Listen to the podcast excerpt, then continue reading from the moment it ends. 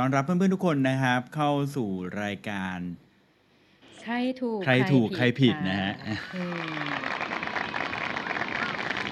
โอเค รายการเคยถูกเคยผิดนะครับ เราก็เดินทางมาถึง EP ที่ 49 แล้วนะอืมโอ้โหเป็นยังไงบ้างอาจารย์มิกตื่นเต้นเหนื่อยไมครับเหนื่อยเขาบอกว่าจริง ๆ เราไม่ต้องจริงใจกันตลอดเวลากันนะอาจารย์มิกอ๋อโอ๊ยไม่เหนื่อยเลย แฮปปี้มากมีความสุขมากเสียดายจังเลยอะ นี่เราจะจบที่ EP ที่50แล้วอันนี้อะเวลามันช่างผ่านไปรวดเร็ว อ๋อ เดี๋ยวสารภาพก่อนว่าทำไมเหนื่อยฮะ คือ คือต้องบอกก่อนว่า จริง ๆ รายการเนี้ยผมเห็นใจแบบท่านผู้ฟังหลาย ๆ ท่านเหมือนกันนะ เพราะเขาต้องขยับค่ะเวลาตามแล้วด้วยเนาะ มันถ้าอ่าไล่ประวัติศาสตร์กันมานะ เราเคยแบบ เราเคยจัดสองทุ่ม เราเคยจัดสี่ทุ่มครับเราเคยจัดสี่ทุ่สามมทุ่ม เราเคยจัดอืมเรื่องหัดแล้วเราก็ย้ายมาวันพุธ ครับ เออคือคือโยกไปโยกมาแล้วก็แบบโอ้โห FC รายการนี้หนาแน่นมากก็ตามเรามาตลอดเนาะคือก็อยากรู้ว่ากฎหมายว่าไงบ้าง ซึ่งอันเนี้ยก็ต้องขอบคุณอืมทุกคนมากๆว่า ผมว่าไม่ใช่พวกเราเท่านั้นที่เหนื่อยครับผู้ฟังก็เหนื่อยตามเรามาด้วยเหมือนกันนะครับโอ้ก็ปรบมือต้องปรบมือให้เลยแล้วก็เหนื่อยคิดตามด้วยนะฮะแล้วก็ผมก็จะรู้สึกแบบบางทีผมรู้สึกผิดบาปนะเพราะแบบเออเวลาสามทุ่มถึงสี่ทุ่มเนี่ย แทนที่เราจะเป็นเวลาพักผ่อนสมองโล่งๆเนาะมันก็ได้เรื่องเครียดๆกลับไปแล้วก็แบบทิ้งคำถามบางอย่างเอาไว้ต่อ แล้วก็แบบจบออกไปแบบมึนๆโดยว่าโดนข้อสามไปก็แบบนุ่มๆอะไรเงี้ยบางคนก็แบบผิดหวังเออฉันตอบผิดกลับไปเออบางทีก็รู้สึกว่าเอ๊ะเราทำเราทำเคราะห์อะไรกับเขาไว้หรือเปล่านะเขาจะสาบแช่งเราไหมนะอะไรอย่างนี้เออเออนั่นได้น่ะฝึกสิไม่เป็นไร critical ฮะ thinking ยามใช่ค่ำคืนอืมใช่นี่มีคนติดตามเอ่ออยู่ตามหลากหลายช่องทางอยู่เหมือนกันนะค่ะเอ่ออย่างบ้านพี่โจเนี่ย อาจารย์มิกเขาเรียกว่ารายการนี้คือรายการสี่ช่อง ใช่สี่ช่อง พี่โจอะมันการ์ตูนไปเหรอทำเออเออไปทำการ์ตูบุนญกลับบ้านที่แม่กลองสมุทรสงครามที่ต่างจังหวัดอะค่ะน้าน้าชื่อนากบนากบบอกโจรายการนั้นน่ะดีสนุกรายการสี่ช่องอะที่มีกันอยู่สี่ช่องเออ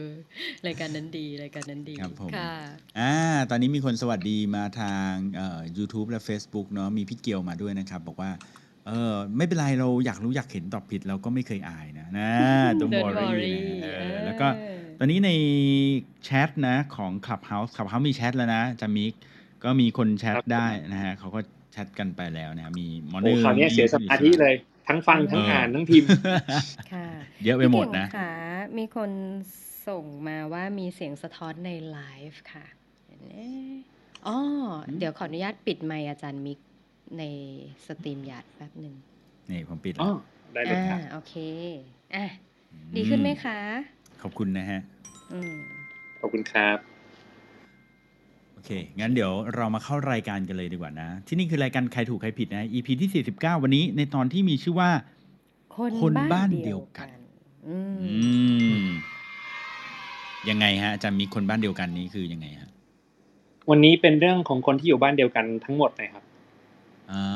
มาฟังเรื่องของครอบครัวกันบ้างเนาะว่าเออเกี่ยวข้องกับครอบครัวในในบ้านเดียวกันรั้วเดียวกันหลังคาเดียวกันเนี่ยมันมีอะไรที่เกี่ยวข้องกับชีวิตประจำวันและเกี่ยวข้องกฎหมายได้บ้างก็จะมีสามคดีครับที่จะมาเล่าให้ฟัง แล้วก็ลองไปต่อยอดไปตกผลึกดูครับว่าเอ่อวันหนึ่งมันอาจจะมีเหตุการณ์ประมาณนี้เกิดขึ้นกับคนรอบตัวเราก็ได้ เราจะได้มีความรู้เรื่องนี้เนาะเอาไปเอาไปพูดคุยกันแล้วก็ให้คำแนะนำแล้วบอกเขาด้วยนะครับว่าได้ความรู้นี้มาจากรายการใครถูกใครผิด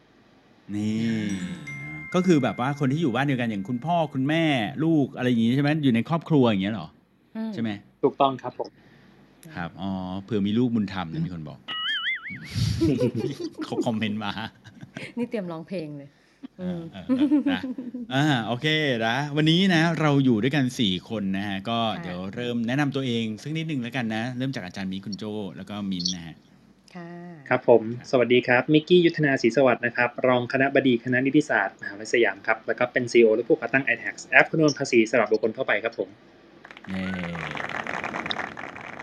ครับค่ะ โจ้ค่ะ ชวีวันคงโชคสมัยค่ะ โจ้เป็น managing director อยู่บริษัท RGB 72 และ Creative Talk ค่ะค่ะ สวัสดีค่ะ มิ้นท์ชลาดาค่ะโปร เอ้ยโคโปรดิวเซอร์ไม่ใช่ เป็นโปรเจกต์ทำไมแมเนเจอร์จากจำไม่ได้ Creative Talk ค่ะเธอทำหลายอย่างใช่ไหมล่ะเธอบอกเห็ตำนไหมแหน่งล่ะอะไรก็ได้ ยังไงก็ลงอยู่แล้วเออเธอได้ยังไงก็ทำได้ทุกอย่างทเออขออภัยค่ะเป็นโปรเจกต์แมเนเจอร์จาก Creative Talk ค่ะำ CEO ครับในผมอนาคตค่ะครับเดี๋ยวผมยกให้เลยเอาไหมพรุ่งนี้อ่านะฮะผมเก่งสิทธิวงศ์ศิริมาศเกษมนะฮะ CEO และ Founder RGB 72และ Creative Talk นะครับค่ะ รายการใครถูกใครผิดนี้ก็จะมาเป็นประจำทุกวันเอ่อพุธนะฮะสามทุ่มแบบนี้นะคะ ทีนี้เราก่อนที่เราจะไปเริ่มรายการกันในวันนี้นะอาจามิกค่ะเรามาซาวเสียงถามเพื่อนๆกันก่อนเลยดีกว่า ทดสอบมันดูว่าเพื่อนๆเขาหลับกันไปหรือยังนะตั้งแต่ต้นรายการนะอาจามิก คือพอดีว่าพวกเราเนี่ยนะก็มานั่งคิดว่า เนื่องจากว่าเราคุยกันแล้วว่า เดี๋ยว EP ที่ห้าสิบเนี่ยนะจะเป็น EP อ่าสุดท้ายของเราเว้ย อืมจะเป็น EP สุดท้ายของเรานะดังนั้นเราก็เลยสงสัยว่าเอ๊ะ EP ที่ห้าสิบเราจะทำอะไรกันดีนะ ระหว่างนะหนึ่งคือจัดรายการเหมือนเดิมเนี่ยแหละแบบเนี้ยนะฮะแล้วก็เล่นเกมอะไรเหมือนเดิมนะเป็น EP สุดท้ายนะค่ะหรือว่าเราจะเป็นรายการถามตอบคำถามกับเพื่อนๆนี่เป็นเล่นเกมแบบเล่นเกมแบบถามตอบคำถาม สมมุติแบบยี่สิบคำถามอะไรอย่างเงี้ยเออหรือสิบคำถามอะไรอย่างเงี้ยเออเพื่อนๆอยากเป็นแบบไหนดีนะ แบบถามเอ่อ ถ้าแบบสิบสิบหรือยี่สิบคำถามนี่จะเป็นแบบคำถามย้อนหลังนะที่แบบเราเคยคุยคุยๆกันมาแล้วแล้วแบบว่าพวกพวกเราแบบเอ๊ะจำได้หรือเปล่าอะไรอย่างเงี้ยดีไหมอาจารย์มิกสอบปลายภาคนะสอบปลายภาค เออ สอบไปลายภาคเป็นสอบไปลายภาคนะเออเออเออเออปรนัยถามเพื่อนดีกว่าหรือืมอืมอืมเอางี้ให้เพื่อนๆยกมือกันนะฮะ ยกมือกันหน่อยนะอ่า ใครคิดว่าอยากให้เป็นแบบว่ารายการอย่างเงี้ยนะฮะเหมือนเดิมแต่ว่าเป็นเป็นอีพีสุดท้ายเป็นแบบเดิมนะฮะอะ ให้ยกมือตอนนี้เลยนะฮะยกมือเลยครับ อืมเออหนึ่งคนนะอ๋อไม่ไม่เยอะกว่านั้นอุ้ยอุ้ยมาหลายคนเลยเยนะอะกว่านั้นเออเป็นเท่าไหร่นะหกท่านอ่า มาอ่าหกท่านนะฮะอันนี้จะให้เป็นรายการแบบถามตอบแบบนี้นะ เล่นเกมแบบนี้เหมือนเดิมนะฮะอะชอบชอบอ่าครับเคลียร์มือดีนะกว่าเคลียร์มือนะจ้ามาค่ะ ถัดมาเนาะใครอยากจะทำเป็นเกมนะแบบ 20คำถามทบทวนคำถามย้อนหลังนะเออแล้วมาสะสมคะแนนกันอย่างเงี้ยเออสอบปลายภาคนะเออยกมือเลยนะฮะ อืค่ะมแล้วถ้าเกิดว่าใครเอ๊ะใครสอบไม่ผ่านก็ห้ามออกจากคลับเฮาส์ จนกว่าจนกว่าไม่จะตอแล้บวถูกทุกข้อ ใครตอบแล้วใครใครตอบผิดแล้วเตะออกจากห้องดีไหมอาจารย์มิกแต่ไวอันรันี้ลเยอะนะกว่า อันนี้เก้าสิบเอ็ดโอ้ยแล้วโเยอะเลย เยอะเลยนะ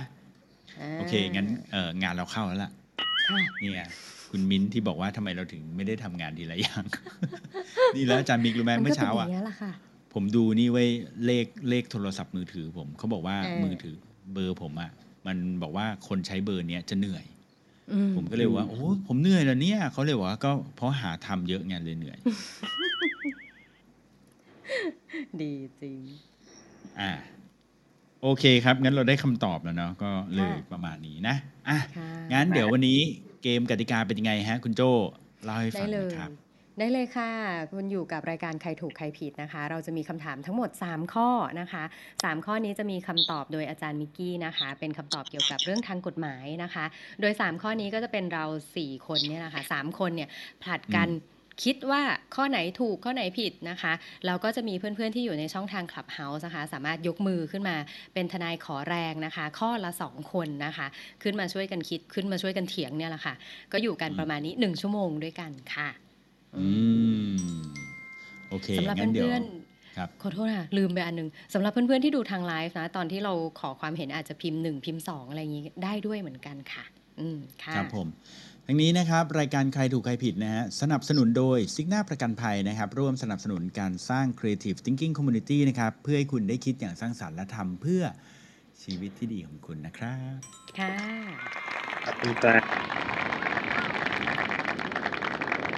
เอาล่ะหมดพิธีเปิดละมาเราตัดริบบิ้นปิดเรียบร้อยเลยละกลับบ้าน กินข้าวได้ เออได้เออแล้วเป็นอ้าวทุกคำตอบคนที่อะเออยังเราเริ่มรายการได้เลย เอามาค่ะรับทนายขอแรงสองท่านนะฮะ ใครอยากขึ้นมาเล่นเกมค่ะในวันนี้สำหรับนะฮะข้อที่หนึ่งอืมค่ะ ข้อที่หนึ่งใครดีคะพี่เก่งเราไวมากเลยอะอ่าอะ ข้อที่หนึ่งเป็นโจ้กับพี่เก่งปะคะ ได้เลยฮะ ได้เลยฮะ ได้เลยอ่ามาแล้วทนายแพรวหนึ่งท่านนะคะ ขอเฮ้ยคทราวนาที่ยแล้วอะอีกหผนึ่มงท่านถูกไปแล้วนี่ค่ะผมจำได้ใช่ไหมใช่ ไม่ชอบเหรอโถูกข้อเดียว ผมบอกเลยว่าตั้งแต่วันนี้เป็นต้นไปจนถึงจบรายการเนี่ย ในวันสัปดาห์หน้า EP หน้าเนี่ย ผมจะอืมถูกหมดเลยอืม จดบันทึกไว้เลยนะคะสำหรับประโยคทองนี้ เอามา ทนายครบสองท่านเลย ทนายแพรวและทนายนภัสนะคะ สวัสดีค่ะ อืม สวัสดีค่ะ สวัสดีค่ะ มาเลยฮะ ทนายแพลวเลือกอยู่กับใครครับ ทีมไหนฮะพี่เก่งอยากถูกปะนี่ชาเลนมันท้าเป็นทาเป้ายหมามายขของนาฉัดนอยู่นี้แล้ว มันเป็นเป้าหใครมายอยู่ขกัอบงฉันพี่อยู่เก่งแล้วใครอยู่กับพี่เก่งเพราะแพลวรู้ว่าพี่นภัสได้อยากอยู่กับพี่โจ้โอ้ยเสียใจด้วยนะคะพี่เก่ง ถ้าโจ้ทีมอัพกับคุณนภัสเนี่ยมันไม่เคยจะพลาดบอกเลย no ดีมทีมเหรอคะเออดีมเขาทีมเขาบอกว่าทุกคุณอย่างโจต้องมีออกครั้งแรตัวกเสแรมงอมากไม่ถามทนายก่อนเลยจะจะบอกว่าออกตัวไปนี่ก็ชักจะกลัวเหมือนกัน ขอบคุณค่ะ ขอบคุณที่ไว้ใจค่ะ ค่ะ เขาบอกทุกอย่างต้องมีครั้งแรกเสมอฮะ ไม่ต้องห่วงอืมนี่ได้นี่เห็นคุณเอตอบเขียนเขียนอยู่ในเม้นต์บอกว่าเป็นทนายกินแรง รับรับหมดรับหมดค่ะเออนะอ่ามาเลยครับ งั้นคำถามข้อที่หนึ่งนะ ค่ะ เอ๊ะมันของวันนี้หรือเปล่าเนี่ย เออมิ้นถามให้มิ้นถามให้อะได้ได้ครับรายการนี้มันไม่เคยมีอะไรพร้อมนะท่านผู้ชมฮะคือแล้วมันแล้วเคยเราพนี่ร้อมนะแล้วอะเราก็ทำให้มันไม่พร้อมได้ ไม่ใช่ แล้วเราอะ ไม่ได้แบบว่าเพิ่งจะมาเจอกันนะเราเจอกันประมาณสิบห้าถึงยี่สิบนาทีก่อนน่าจะเข้ารายการแล้วด้วยแล้วเราก็อ่านทวนแล้วด้วยนะ แต่เราไม่ได้คุยอะไรเกี่ยวกับรายการเลย เราไปคุยเรื่องอื่นอ่าฮะงั้นโอเคค่ะอ่านเลยฮะข้อแรก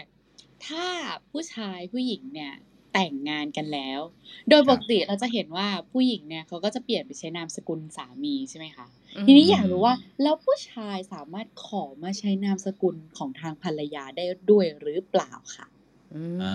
าคือปกติเนี่ยผมเห็นผู้หญิงขอใช้นามสกุลสามี หรือผู้หญิงจะขอใช้นามสกุลตัวเองเนาะใช่ไหมใช่ถ้าผมจำไม่ผิดนะใช่แต่ว่ามอ๋อคุณอ๋อคุณแต่งเจ้าแล้วใช้ใช่นามไหมสกุลตัวแาเอง ใช่เจ้าแต่งอ๋แล้วอแต่คุณลูใช้สองนามสกุลตัวเอง สองคนนั้นไม่ใช่น้องชายนะ อันนั้นลูอ๋กออัอันนั้นลูก เออเอออ๋อเออเออแต่ว่าผู้ชายเนี่ยจะขอใช้นามสกุลผู้หญิงได้หรือเปล่านะ อ่าโอเคอ่าคำถาม simple มากนะฮะค่ะโอเคครับ อาจารย์มิกอ่าครับคืองี้ครับต้องเล่าก่อนว่าจริง ๆ เรื่องการเปลี่ยนนามสกุลเนี่ยที่เราจะคุ้นเคยในสังคมไทยบ่อยมากๆเนี่ยก็คือว่าผู้หญิงเนี่ยครับมาใช้นามสกุลของผู้ชายเนาะเวลาจดทะเบียนสมรสกันแต่งงานถูกต้องเรียบร้อยปุ๊บเนี่ยผู้หญิงเนี่ยก็จดทะเบียนสมรสนะครับแล้วก็เปลี่ยนนามสกุลของตัวเองเป็นนามสกุลของ สามีนะครับนี่คือภาพปกติผมเจอน่ะสมัยรุ่นพ่อรุ่นแม่นะมายาวไกลนะครับ แต่ทราบไหมครับว่าเรื่องนี้เนี่ยครับเอ่อมีคดีขึ้นสู่ศาลรัฐธรรมนูญด้วยนะฮะอืมอ่าซึ่งน่าสนใจมาก อันเรื่องนี้ผมเคยเล่าให้ฟังแล้ว แต่ผมอยากจะย้อนกลับไปตรงนั้นอีกสักนิดหนึ่งแล้วกันนะครับ เวลาที่คือผมผมเมื่อวานวันสตรีสากลเนี่ยเนาะวันนี้ผมอยากจะเล่าเรื่องนี้ให้ฟังนิดนิดนึงด้วยเหมือนกัน คือคือการเกิดเป็นผู้หญิงเนี่ยมันวุ่นวายนิดนึงเหมือนกันนะว่าเวลาที่เวลาฉันแต่งงานกฎหมายเมื่อก่อนบังคับนะครับ ว่าต้องเปลี่ยนคำนำหน้าจากนางสาวเป็นนาง และต้องเปลี่ยนนามสกุลจากนามสกุลเดิมเป็นนามสกุลของสามี ซึ่งผลลัพธ์ที่เกิดขึ้นลองนึกภาพนะฮะผู้หญิงคนหนึ่งกว่าจะเติบโตจนแต่งงานมาได้ทุกวันนี้เนี่ยครับเอกสารราชการเนี่ยโอ้โหมันเยอะแยะมาในไทยนะและเอกสารเหล่านั้นนะครับในยุคสมัยก่อนคือ paper base นะฮะทุกอย่างมันคือกระดาษกระดาษกระดาษกระดาษหมดเลยไม่ได้เปลี่ยนแบบแล้วไปง่ายๆเนาะ ในการว่าผู้หญิงเนี่ยครับโอ้โหพาสปอร์ตเอ่ยทะเบียนบ้านบัตรประชาชนโอ้โหสารพัดเลยที่จะต้องแบบกลับไปตามแก้เนี่ยเป็นภาระพอสมควรนะฮะแล้วไปไอ้ภาระนี้เนี่ยครับก็เลยบอกว่าอ้าวทำไมผู้หญิงมีแต่ภาระวะผู้ชายอะก่อนนั้นก็นายโอ้หลังจากนั้นก็นายเออนามสกุลก็นามสกุลเดิม แต่งเสร็จก็นามสกุลเดิมเฮ้ยทำไมผู้หญิงแต่ผู้หญิงทำไมบังคับ ผู้ชายเลือกปฏิบัติหรือเปล่า เรื่องนี้ครับอืมก็เลยขึ้นไปสู่ศาลรัฐธรรมนูญนะให้ศาลรัฐธรรมนูญเนี่ยมีคำวินิจฉัยครับว่าไอ้กฎหมายบังคับให้ผู้หญิงเนี่ยต้องเปลี่ยนคำนำหน้าเป็นนามสกุลเนี่ยมันขัดรัฐธรรมนูญไหม นะครับซึ่งคำตอบตอนจบนะฮะก็เลยกลายเป็นว่าการเปลี่ยนคำนำหน้าและเปลี่ยนนามสกุลเนี่ยครับเป็นกฎหมายที่ขัดรัฐธรรมนูญอืมอ๋ออ่ามันก็เลยมีการเปลี่ยนแปลงเกิดขึ้นครับว่า พอมีการเปลี่ยนแปลงตรงนี้ปุ๊บเนี่ยครับกฎหมายที่เดิมบังคับ บอกว่าหญิงเนี่ยจะต้องเปลี่ยนนามสกุลตามชายและเปลี่ยนคำนำหน้าเนี่ยครับยกเลิกเลยฮะจากนี้ไปเป็นออปชันเอาเป็นว่ายังรักษาขนบเดิมเอาไว้นะ แต่เป็นทางเลือกสำหรับคุณผู้หญิงละถ้าคุณผู้หญิงอยากจะเปลี่ยนเป็นนาง ก็เปลี่ยนได้ไม่ว่ากัน อยากจะเก็บนางสาวไว้เหมือนเดิมก็ทำได้ไม่ว่ากัน นามสกุลเดิมของตัวเอง อยากจะใช้ต่อก็ใช้ได้ไม่ว่ากัน หรืออยากจะเปลี่ยนไปใช้ของสามีก็ใช้ได้ไม่ว่ากันอะเรื่องนี้ผมว่าค่อนข้างเคลียร์แล้วก็น่าชัดเจนแล้วว่ามันเพื่อประโยชน์ในการจัดการของผู้หญิงเนาะแต่ทีนี้เนี่ยครับอืมพอมาเข้าสู่คำถามฝั่งที่เราจะถามวันนี้เนาะที่จะถามพี่เก่งพี่โจและทุกท่านเนี่ยครับเออแต่ไอประเภทที่แบบว่าผู้ชายขอใช้นามสกุลผู้หญิงบ้าง ผมว่าเราไม่ค่อยได้ยินกันเนาะเออนั่นสิ ไม่คุ้นเลย ไม่ไม่ไม่ค่อยคุ้นไม่ค่อยเห็นเลย มันก็เลยนำมาสู่คำถามที่อยากจะถามทุกท่านครับว่า แล้วจริง ๆ แล้วเนี่ยกฎหมายไทยเนี่ยครับอนุญาตให้ทำได้หรือเปล่า หรือว่ามันทำไม่ได้ฮะคนก็เลยไม่ทำกันอ่ามโอ้โหซิมเพิลนี้เลยนะค่ะโอเค ผมให้ทนายเขาคุยกันดีกว่าว่าใครอยากจะตอบก่อนอ่าเป่ายิงฉุบกันค่ะกำลังจะบอกว่าทำไมคำถามอาจารย์มีง่ายจัง นี่เฮ้ยแพลวงั้นเราตอบก่อนเลยดีกว่านี่ฉันชอบเสียงข้อคนนี้เราะฟังแล้วแบบมั่นใจอะเอออะมาแพลวเราเลย วันนี้เราค่ะมาเพื่อชนะดังนั้นเราจะไม่อ่อนคอเราบอกเลยอืมอะงั้นเราหนึ่งนาทีต่อฮะก่อนแพรวเลยนะโอเคค่ะอืมข้อนี้มั่นใจค่ะว่าผู้ชายสามารถใช้นามสกุลผู้หญิงได้ค่ะอ่าโอ้โหอะไรทำให้เธอเพราะมั่นว่าใจขนาดนั้น ไม่คือจำได้ว่าเคยมีข่าวอะไรประมาณเนี้ย เคยได้ยินแล้วก็แบบ ก็คุ้นน่ะ ก็มั่นใจเลยแหละ ว่ามันต้องมีต้องชัวร์เพราะว่าถ้าเขาอุตส่าห์เปิดโอกาสให้ผู้หญิงเนี่ยสามารถเอ่อคงทั้งนางสาวแล้วก็นามสกุลเดิมไว้ได้อะเขาก็น่าจะให้สิทธิ์ผู้ชายเหมือนกันกับการที่ว่าผู้ชายอยากจะใช้นามสกุลไหนก็ได้อะไรอย่างนี้อ่าอะได้เลยครับต้องเท่าผมเทียมอืมไม่มีตรกกะใดๆเลยฮะ ผมหลับตาเชื่อทนายผมฮะเพราะว่าทนายผมแบบน้ำเสียงมั่นใจมันหมากน้ามากใช่มันมันมันหนามาก เขาอ่านข่าวยามเช้าเขาเสียงยังไม่เคยมั่นใจขนาดนี้มาก่อนผมบอกเออเอออันนั้นเรียบร้อยค่ะ เออเวอร์ชันนี่ถ้าผิดเรียบร้อยนี่ผมว่าเราแบบหน้าแตกเลยอะพับเสือเต็เลยมอะขัเอนอเลยอะอะอืมโอเคครับ อะอ่าทางฝั่งคุณนภัทรบ้างฮะ ค่ะสำหรับทีมมั่นใจผ่านไปแล้วเรามาฟังทีมถูกต้องกันนะคะอืมเอาเอาจริง ๆ นะ นี่นี่ ความรู้เท่ากับศูนย์มากเลย เอาความมั่นใจเข้าเป็นที่ตั้ง คุณโจ้อ่าคะเราสองค่ะคนเนี่ยคนที่มีประสบการณ์คือคุณโจ้นะคะไม่ใช่นภัสนั่นน่ะสิแต่โจ้เป็นฝั่งผู้หญิงนี่สินะแล้วก็ไม่นั่นเคน่ะสิยคะตั้งใจถามด้วยว่าทางพี่เอเขาอยากจะเปลี่ยนมาใช้คงโชคสมัยบ้างไหมเราก็ลืมถามเขาเนอะเออค่ะ เมื่อกี้ที่อาจารย์เอ่อคำถามว่าอะไรนะคะ ขอทวนคำถามอีกทีอ้าวถามว่าโอ้ผู้โหชายเขาคุยกันมาตั้งนาน ผู้ชายอยากจะมาใช้นามสกุลพี่นภัทรผู้หญิงไม่บ้างด้หมั่นใจละสิอ่าเออเออเออคือเจอแพลวแล้วพี่ก็เลยขาสั่นเลยอะโอเคอะต่อค่ะว่าไงนะคะจะใช้ได้ไหมหรือว่าขออนุญาตไหมยังไงนะคะคำนภัสอยากทวนคำถามอ๋ออยากที่มันฟังคำเป๊ะๆ exactly ใช่อ่าใช่อ่าอ่าต้องฟังจากอาจารย์มิกโอเค ตามกฎหมายไทยนะครับ ชายหญิงแต่งงานจดทะเบียนสมรสกันแล้วเนี่ยครับผู้ชายขอใช้นามสกุลผู้หญิงได้ไหมครับ อืมอ่าแค่ขอใช้ใช่ไหมคะ คืออะโดยความสุดท้ายเขาได้ใช้นะครับ สุดท้ายเขาได้ใช้หรือเปล่าฮะ ขอสรุปคือแล้วขอใช้เลยอะคือคืออ่าขอเป็นใช้แล้วได้ใช้ไหมใช่ไหมคะคำถามค่ะคือใช้ใช้ได้ไหมเออถ้าอ่าขอใช้แล้วใช้ใช้ได้ได้ไหไหมม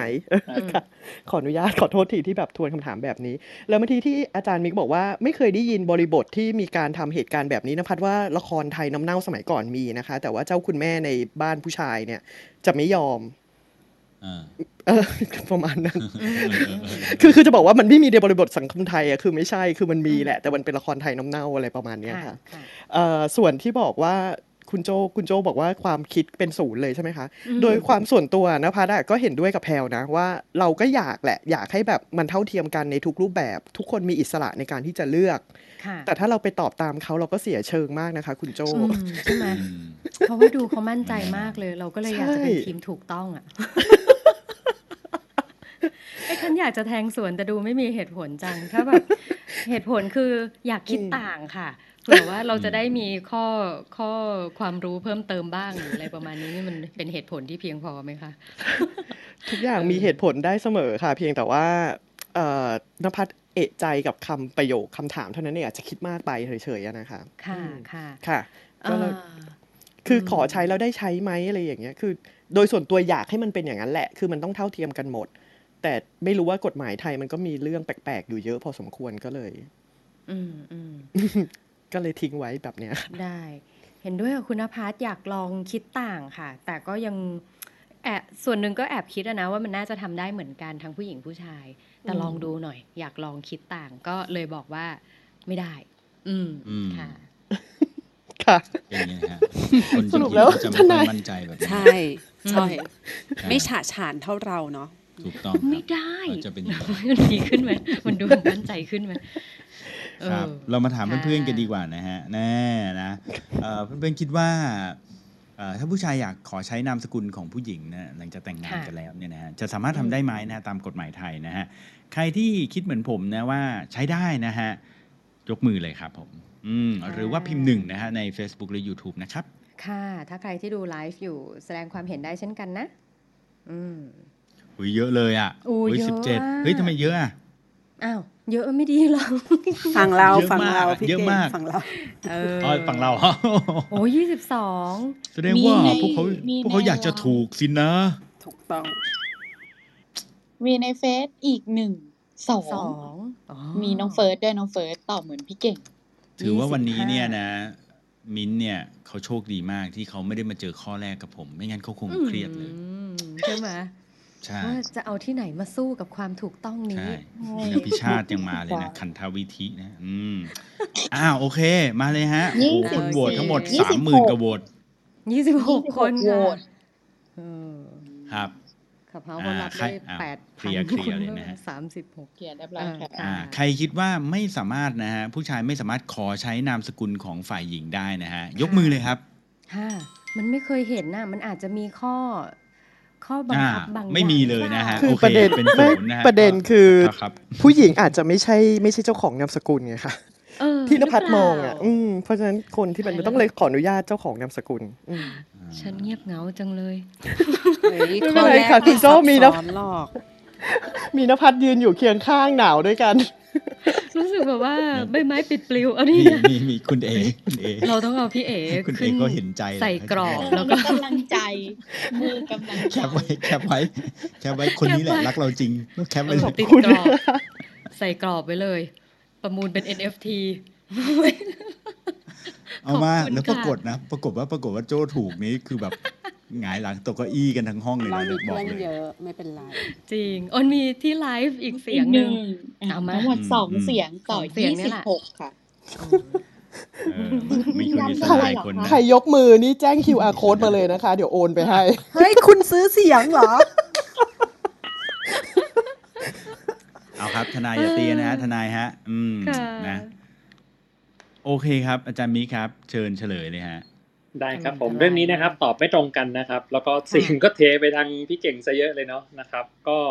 เฉลยแล้วกันนะครับคำตอบที่ถูกต้องนะครับ มีคนตอบถูกแน่นอนครับ และทีมที่ตอบถูกต้องนะครับ แน่นอนครับก็คือทีมทีมพี่เก่งครับผม เย้ความมั่นใจนี้นั้น มันก็อยู่แค่นั้นแหละ เรามันพร้อมมากวันข้อนี้เดียว ดีมากอ่าคุณแพรวอะทนายแพรวทำงานได้ดีมากวันนี้ เออพร้อมรับมงค่ะ เดี๋ยวครับผม เดินไปเคาะประตูบอกพี่เอดีกว่า พี่เอ เปลี่ยนบรรยากาศไหม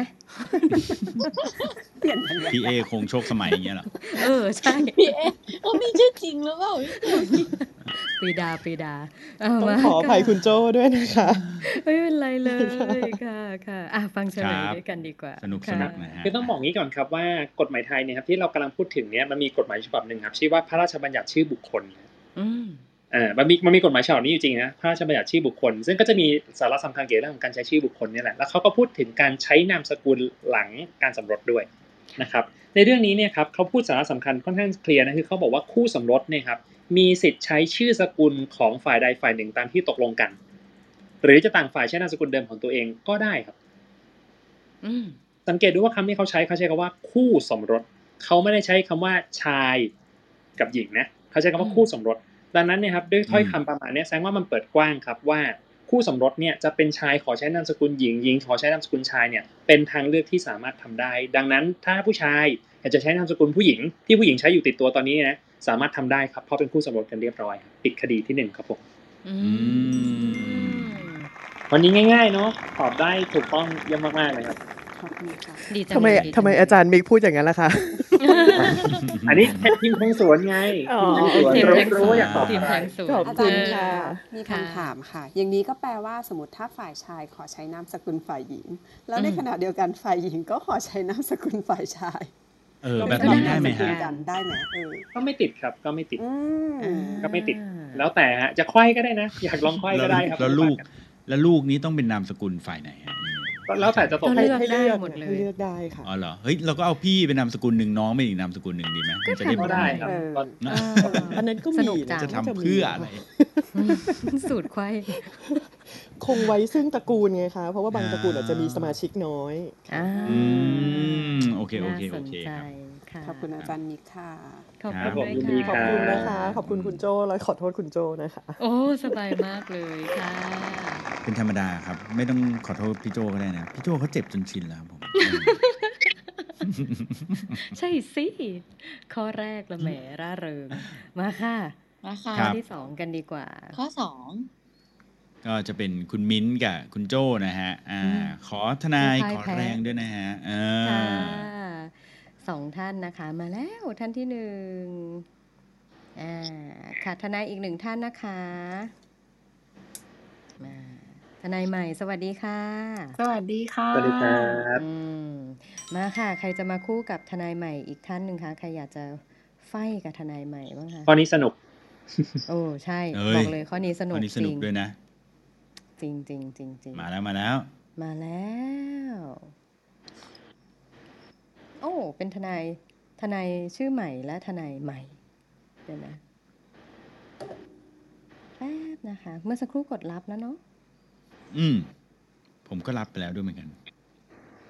น่าจะกดพร้อมกันหรือเปล่า คุณระติวัน สวัสดีค่ะ อ่า คุณพัชรา ครับผมสวัสดีครับ เออไม่ได้ยินเสียงคุณพัชราค่ะ ได้ยินไหมคะ เอ๊ะ ไม่ได้ยินเหมือนกันเนาะไม่ได้ยินใช่ไหมนะอืมคุณพัชไม่ราได้ยินค่ะ ค่ะ เสียงไม่ออกค่ะเดี๋ยวลองฮัลโหลได้ยินไหมคะ ได้ยินอ๋อชัดแล้วอ่าค่ะ คุณพัชทุกคนราลุกเคยเคยขึ้นมาเป็นทนายไหมคะ เคยค่ะ เคยนะเอ้ยผมจำได้นะคุ้นเออคุ้นๆเนาะคุ้นคุ้นๆเนาะอ่าค่ะ โอเคครับงั้นวันนี้ทนายใหม่ขึ้นมาก่อนให้ทนายใหม่เลือกเลยค่ะ ว่าอยากจะเป็นทนายฝั่งพี่โจหรือฝั่งมิ้นท์ดีจ๊ะ ไม่อยากจะเป็นทนายฝั่งยี่หวาค่ะเออไปเดี๋ตายมมาเลยวไปตามตัวมาแป๊บ ฝั่งฝั่งมิ้นท์นะฮะอ่าฝั่งมิ้นท์นะคะ งั้นคุณพัชราเป็นทนายขอแรงฝั่งโจ้นะคะนิดค่ะ ค่ะ ได้เลยได้เลยมาค่ะ ฟังโจทย์ข้อ2กันดีกว่า งั้นโจทย์ข้อ2เดี๋ยวพี่โจช่วยอ่านเนอะได้เลยค่ะมาค่ะ ข้อ2นะคะ โจทย์ง่าย ๆ สั้น ๆเลย ลูกบุญธรรมนะคะ มีสิทธิ์รับมรดกไหมแอบอืมอืมข้ออะสองนะอืมลูกบุญธรรมมีสิทธิ์รับมรดกไหมคะแอบค่ะ โอเคครับ ก็เอ่อผมต้องเล่าอย่างนี้ก่อนนะครับ ว่าในเวลาตะกี้เราพูดถึงครับเรื่องในบ้านเนาะคนบ้านเดียวกันนะสองคนนี้อืมเขาแต่งงานกันเนี่ย เวลาแต่งงานกันเนี่ยครับ มันก็บางคนก็มีลูกเนาะบางคนก็อาจจะไม่ได้มีลูก แล้วบางคนก็อาจจะเลือกทางเลือกหนึ่งก็คือ ก็รับลูกคนอื่นนะมาเป็นลูกตัวเอง ซึ่งทางเลือกเนี้ครับเป็นทางเลือกที่กฎหมายก็ยอมรับแล้วก็สามารถทำได้นะครับเขาก็จะเรียกว่าการรับบุตรบุญธรรมนะนี่คือศัพท์กฎหมายนะการรับบุตรบุญธรรมนะครับค่ะทีนี้ผมขอโยงกลับไปทีนี้เราเราเก็บคำคำนี้ก่อนนะเขาว่าบุตรบุญธรรมเดี๋ยวผมจะย้อนกลับไปในเรื่องที่เรากำลังคุยกันคือเรื่องของกฎหมายมรดกนะครับ ในกรณีที่เราเนี่ยครับไม่ได้ทำพินัยกรรมเนี่ยครับกฎหมายมรดกมันทำงานของมันตามปกติเนี่ยแหละ แต่ว่ามรดกเนี่ยครับเนื่องจากเราไม่ได้เขียนพินัยกรรมไว้ มันก็เลยไม่มีคนรับพินัยกรรม ซึ่งกฎหมายเรียกว่าผู้รับพินัยกรรม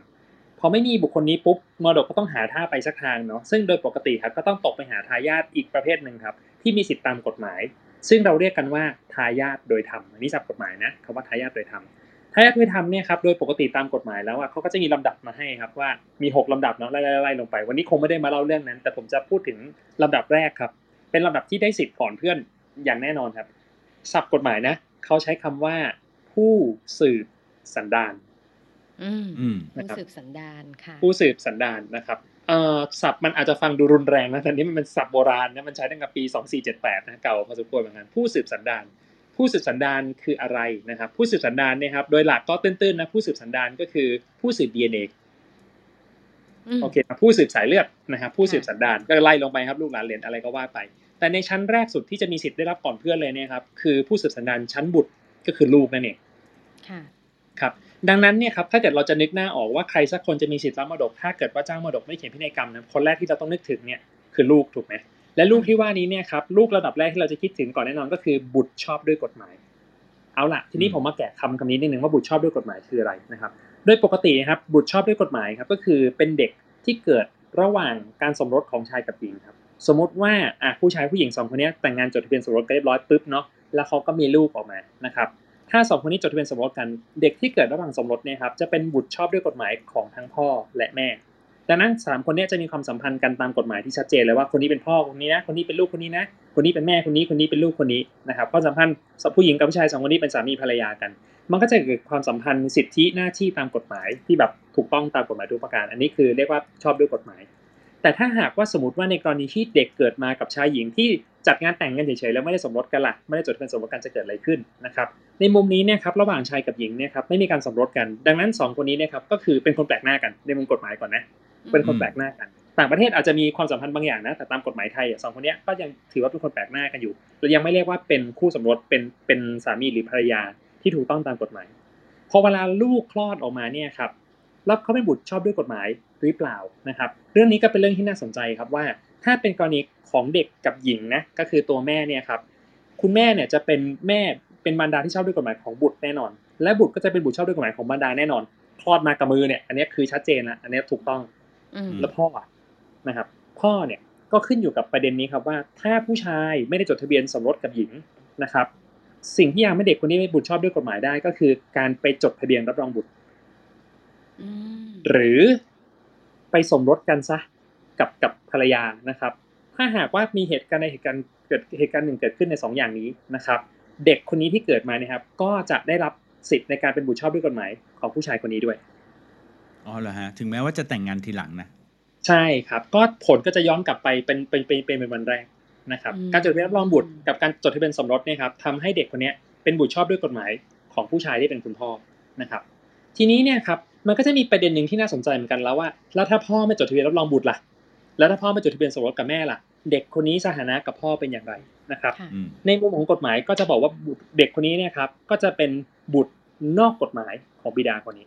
ไม่ใช่บุตรชอบด้วยกฎหมาย จะเรียกว่าบุตรนอกกฎหมายของบิดาคนนี้ สิทธิ์บางอย่างอาจจะหายไป การเรียกร้องอะไรบางอย่างก็อาจจะได้ไม่เท่าเดิมไม่ร้อยเปอร์เซ็นต์นะครับตามปกติ แต่มีเรื่องหนึ่งครับที่น่าสนใจก็คือ แล้วเด็กคนนี้เนี่ยจะมีสิทธิ์รับมรดกของคุณพ่อเขาไหม เพราะกฎหมายบอกว่า เวลาที่คนจะมีสิทธิ์รับมรดกเนี่ย เบอร์หนึ่งคือใครจำได้ใช่ไหมฮะผู้สืบสันดานครับ อ่า ผู้สืบสันดานเนี่ยคือลูกแน่ๆล่ะแต่ประเด็นอืมคือถ้าเป็นบุตรชอบด้วยกฎหมายเรื่องนี้ไม่มีประเด็น กฎหมายนี่เคลียร์หมดนะ แต่พอเป็นบุตรนอกกฎหมายปุ๊บเนี่ยคนนี้มีสิทธิ์รับมรดกหรือเปล่า เรื่องนี้เนี่ยครับก็ขึ้นอยู่กับปัจจัยปัจจัยหนึ่งนะเป็นปัจจัยที่สำคัญที่สุด เด็กคนเนี้ยได้ DNA คุณพ่อมาชัดเจนนะข้อหนึ่งนี่เคลียร์นะกับข้อที่สองครับนี่สำคัญยิ่งกว่าคือ แล้วคุณพ่อเนี่ยเคยแสดงออกไหมว่าคนเนี้ย เป็นลูกอืมยอมรับไหมว่าเด็กคนเนี้ยเป็นลูกนะครับ ถ้าหากมีการแสดงออกหรือการยอมรับโดยอย่างใดอย่างหนึ่งนะครับเขาเรียกว่าเป็นการรับรองโดยพฤตินัย อันนี้ไม่มีการไปจดทะเบียนที่สำนักงานเขตที่อำเภอหรือที่ไหนเลยนะครับ เป็นการรับรองโดยพฤตินัย รับรองโดยการถ่ายรูปลงอินสตาแกรมรับรองโดยการแบบพาคนนั้นคนนี้ไปแล้วบอกว่าคนนี้ลูกฉัน เหล่านี้เนี่ยครับเป็นการรับรองโดยพฤตินัยทั้งสิ้น ซึ่งการรับรองโดยพฤตินัยเนี่ยครับส่งผลทางกฎหมายข้อหนึ่งที่ที่ชัดเจนมากเลยนะ คือจะทำให้เด็กคนนี้เนะครับมีสิทธิ์รับมรดกในฐานะผู้สืบสันดานขึ้นมาทันที เพราะกฎหมายเนี่ยเขาขยายความครับว่านอกจากบุตรชอบด้วยกฎหมายแล้วเนี่ยครับผู้สืบสันดานเนี่ยยังให้หมายความรวมถึงบุตรนอกกฎหมายที่บิดาให้การรับรองโดยพฤตินัยด้วย ซึ่งเรื่องนี้ครับจะนำไปสู่ดราม่าที่เกิดขึ้นในละครเยอะมากครับ ก็คือคำว่าลูกเมียน้อยอืมอ่าเพราะสิ่งที่ สิ่งที่มันจะเกิดขึ้นคือก็ต้องถามต่อว่าลูกเมียน้อยเนี่ยแสดงว่าผู้ชายกับผู้หญิงที่เป็นภรรยาน้อยเนี่ยเขาได้จดทะเบียนสมรสกันหรือเปล่า คงไม่ใช่และคงทำไม่ได้ด้วยถูกไหมครับ เนื่องจากว่าใช่สมรสครั้งหลังจะกลายเป็นสมรสซ้อนเนาะก็จะเป็นโมฆะในที่สุดดังนั้นการจดจดทะเบียนสมรสทำไม่ได้อยู่แล้วเด็กที่เกิดมาคนนี้เป็นบุตรชอบด้วยกฎหมายของคุณแม่แน่นอน อันนี้ไม่ติด แล้วคุณพ่อล่ะ ใช่ไหมคำตอบก็คือไม่ใช่อะเด็กคนนี้จะกลายเป็นบุตรนอกกฎหมายของบิดา แล้วเขามีสิทธิ์รับมรดกเหมือนกับลูกของเมียหลวงไหม ก็ขึ้นอยู่กับว่ามีข้อได้จริงว่า คุณพ่อเคยให้การรับรองโดยพฤตินัยกับเด็กคนนี้หรือเปล่าให้ใช้นามสกุล พาส่งเสียเลี้ยงดู ไปบอกว่าคนนั้นบอกไปบอกคนนั้นคนนี้ว่าเนี่ยคนนี้ลูกฉันนะอืมอ่า ถ้ามีการรับรองโดยพฤตินัยเกิดขึ้นเนี่ยครับ เด็กที่เป็นลูกเมียน้อยนะครับ สถานะในการรับมรดกนะครับ เทียบเท่ากับลูกเมียหลวงเลยนะอ๋อไม่ใช่ว่าเหรอมีลูกเมียหลวงกับลูกเมียน้อยปุ๊บเราได้ไม่เท่ากันมีเทียแบบบนล่างไม่ใช่นะครับสองคนนี้หารเท่านะ อืมอืม สถานะค่อนข้างค่อนข้างเรียกว่าค่อนค่อนข้างสูงประมาณหนึ่งเลยก็คือหารเท่าเลยนะครับดังนั้นข้อท็จจริงเนี่ยเป็นข้อจริงที่ค่อนข้างสำคัญ เอาล่ะทีนี้เราก็ได้ความรู้แล้วว่าการที่เราเนี่ยครับเป็นบุตรนอกกฎหมายเนี่ยจะมีสิทธิ์รับมรดกหรือไม่ก็ขึ้นอยู่กับว่ามีการรับรองโดยพฤตินัยเกิดขึ้นหรือไม่อะเรื่องนี้เราได้คำตอบเนาะไม่ต้องไปอำเภอก็ได้นะครับ ไม่ต้องไปสำนักงานเขตก็ได้ แค่มีการรับรองโดยพฤตินัยก็ยอมรับได้แล้วครับว่าคนนี้เป็นผู้สืบสันดานชั้นบุตรที่มีสิทธิ์รับมรดก คราวนี้ครับก็จะมาสู่คำถามที่เราคุยกันเมื่อสักครู่คือคำว่าลูกบุญธรรมหรือศัพท์กฎหมายที่เรียกว่าบุตรบุญธรรม การรับใครสักคนมาเป็นบุตรบุญธรรมเนี่ยครับแสดงว่าเราคงรักเขาเหมือนลูกเนาะเราก็เลยเออรับเข้ามา ซึ่งเวลาจดทะเบียนรับบุตรบุญธรรมขึ้นมาปุ๊บเนี่ยครับสิ่งหนึ่งที่จะได้ตามมานะ ซึ่งน่าสนใจมากคืออำนาจในการปกครองนะคืออมอำนาจในการปกครองของพ่อแม่เดิมเนี่ยครับจะถูกย้ายกลับมา มาอยู่ที่ผู้รับบุตรบุญธรรมคนเนี้ยเขาจะเป็นคนดูแลอบรมนั่นนี่นู่นอะไรเองเป็นเป็นความสัมพันธ์ตามกฎหมายนะครับ ที่คนเนี้ย สามารถดูแลปกป้อง คุ้มครองมีสิทธิความชอบธรรมอะไรไม่อย่างเกิดขึ้นตามกฎหมายได้ด้วย คราวนี้เนี่ยครับมันก็เลยมีคำถามต่อมาว่า เอ๊ะแล้วไอ้บุตรบุญธรรมเนี่ยครับมีสิทธิ์รับมรดกนะครับ มีสิทธิ์รับมรดกในตัวของเจ้ามรดกก็คือที่เป็นผู้รับบุตรบุญธรรมหรือไม่นะครับ คราวนี้ครับผมก็ต้องบอกด้วยเหมือนกันว่าตามกฎหมายเนี่ยครับเขาก็ครอบคลุมในเรื่องของคำว่าบุตรบุญธรรมด้วยเช่นเดียวกัน ว่าคำว่าบุตรบุญธรรมที่ไอ ผู้สืบสันดานที่จะมีสิทธิ์รับมรดกเนี่ยครับให้ขยายความรวมถึงบุตรบุญธรรมด้วย เพราะคนเนี้ยรักเหมือนลูก เลยเอาคนเนี้ยมาเป็นลูกตัวเองอืมเขายอมครับว่าคนเนี้ยมีสิทธิ์รับมรดกได้ด้วย ซึ่งถ้าเป็นกรณีที่บุตรบุญธรรมเนี่ยจดทะเบียนเรียบร้อยเนี่ยคงไม่มีประเด็นถูกไหมฮะจดทะเบียนเรียบร้อยปุ๊บมีสิทธิ์รับมรดกอย่างแน่นอนนะครับแต่คำถามที่ผมจะถามนะครับ AI มินแล้วก็ถามพี่เอ่อพี่โจแล้วก็ถามทุกท่านนะครับ ก็คือ แล้วถ้าเป็นกรณีที่บุตรบุญธรรมยังไม่ได้ถูกจดทะเบียนรับรองเอ้ยจดทะเบียนว่าเป็นบุตรบุญธรรมล่ะ ยังไม่มีการจดทะเบียนรับบุตรบุญธรรมเกิดขึ้น แต่มีการแสดงออกว่ารักเหมือนลูกนะ โดยพฤตินัยเลยนะครับ แบบนี้เนี่ยครับ เด็กคนนี้จะมีสิทธิ์รับมรดกในฐานะผู้สืบสันดานชั้นบุตรด้วยหรือไม่อืมอืมข้อของเรานี่มันยากจริง ๆ เลยพี่จอยโอ้ตอนแรกก็อุตส่าห์ทำสั้นๆกะว่ามันง่ายเนาะออ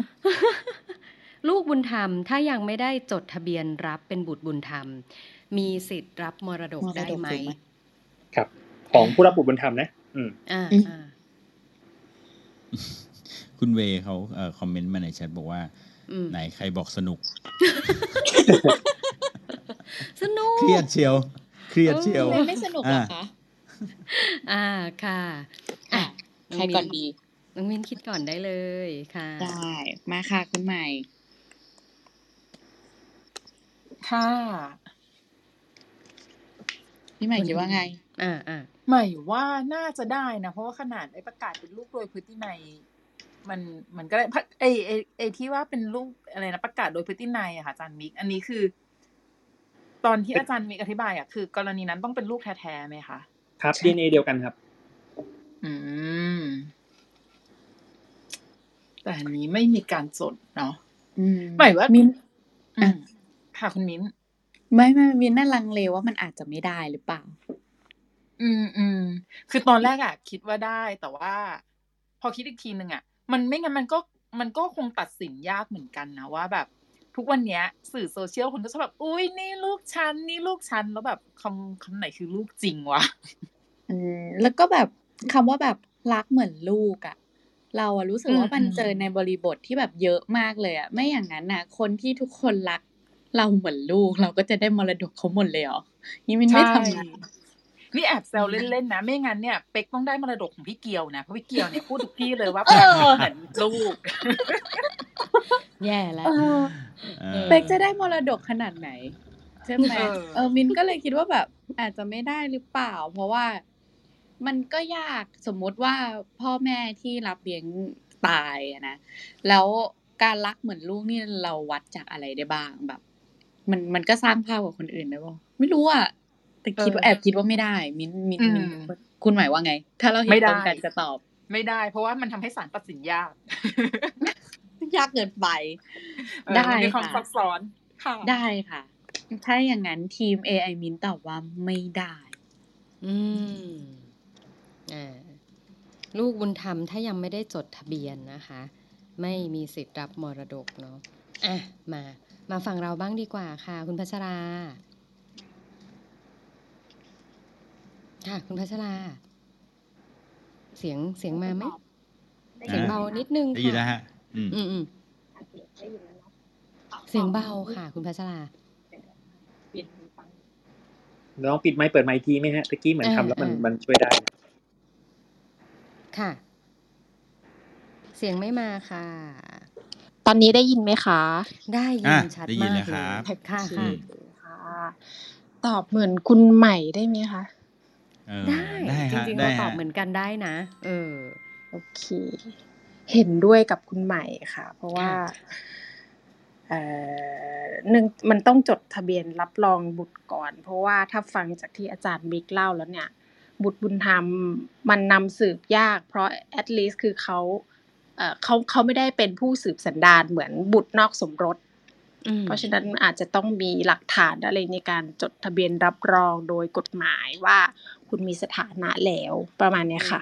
อือืมค่ะมคุณพัชรามีคำศัพท์ เช่นนำสืบ อันนี้จะอ่าหูดับได้ฟัยิงนไปนะเลย ผมคิดว่าคนนี้น่าเชื่อถือมากอะดูมีเหตุผลมาก ก็มีหมวดคำศัพท์ที่เหมือนกันนะดีคำศัพท์ที่ดีเออผมรู้สึกว่า advance ขึ้นมาทันทีฮะใช่นะคะ อะ งั้นข้อนี้ลองตอบเหมือนกันมั่งดีกว่า เพราะข้อที่แล้วลองตอบแทงสวนแล้วรู้สึกดวงไม่ได้มาทางแทงสวนนะคะ ตามเขาค่ะตามเขาอ่าโอเค งั้นข้อนี้เราคิดเหมือนกันนะคะ โอเค ถามเพื่อนๆดีกว่าว่าอ่าเพื่อนๆในห้องตอนนี้คิดเหมือนพวกเราทั้งคู่ทั้ง 4 คนเลยไหมคะว่า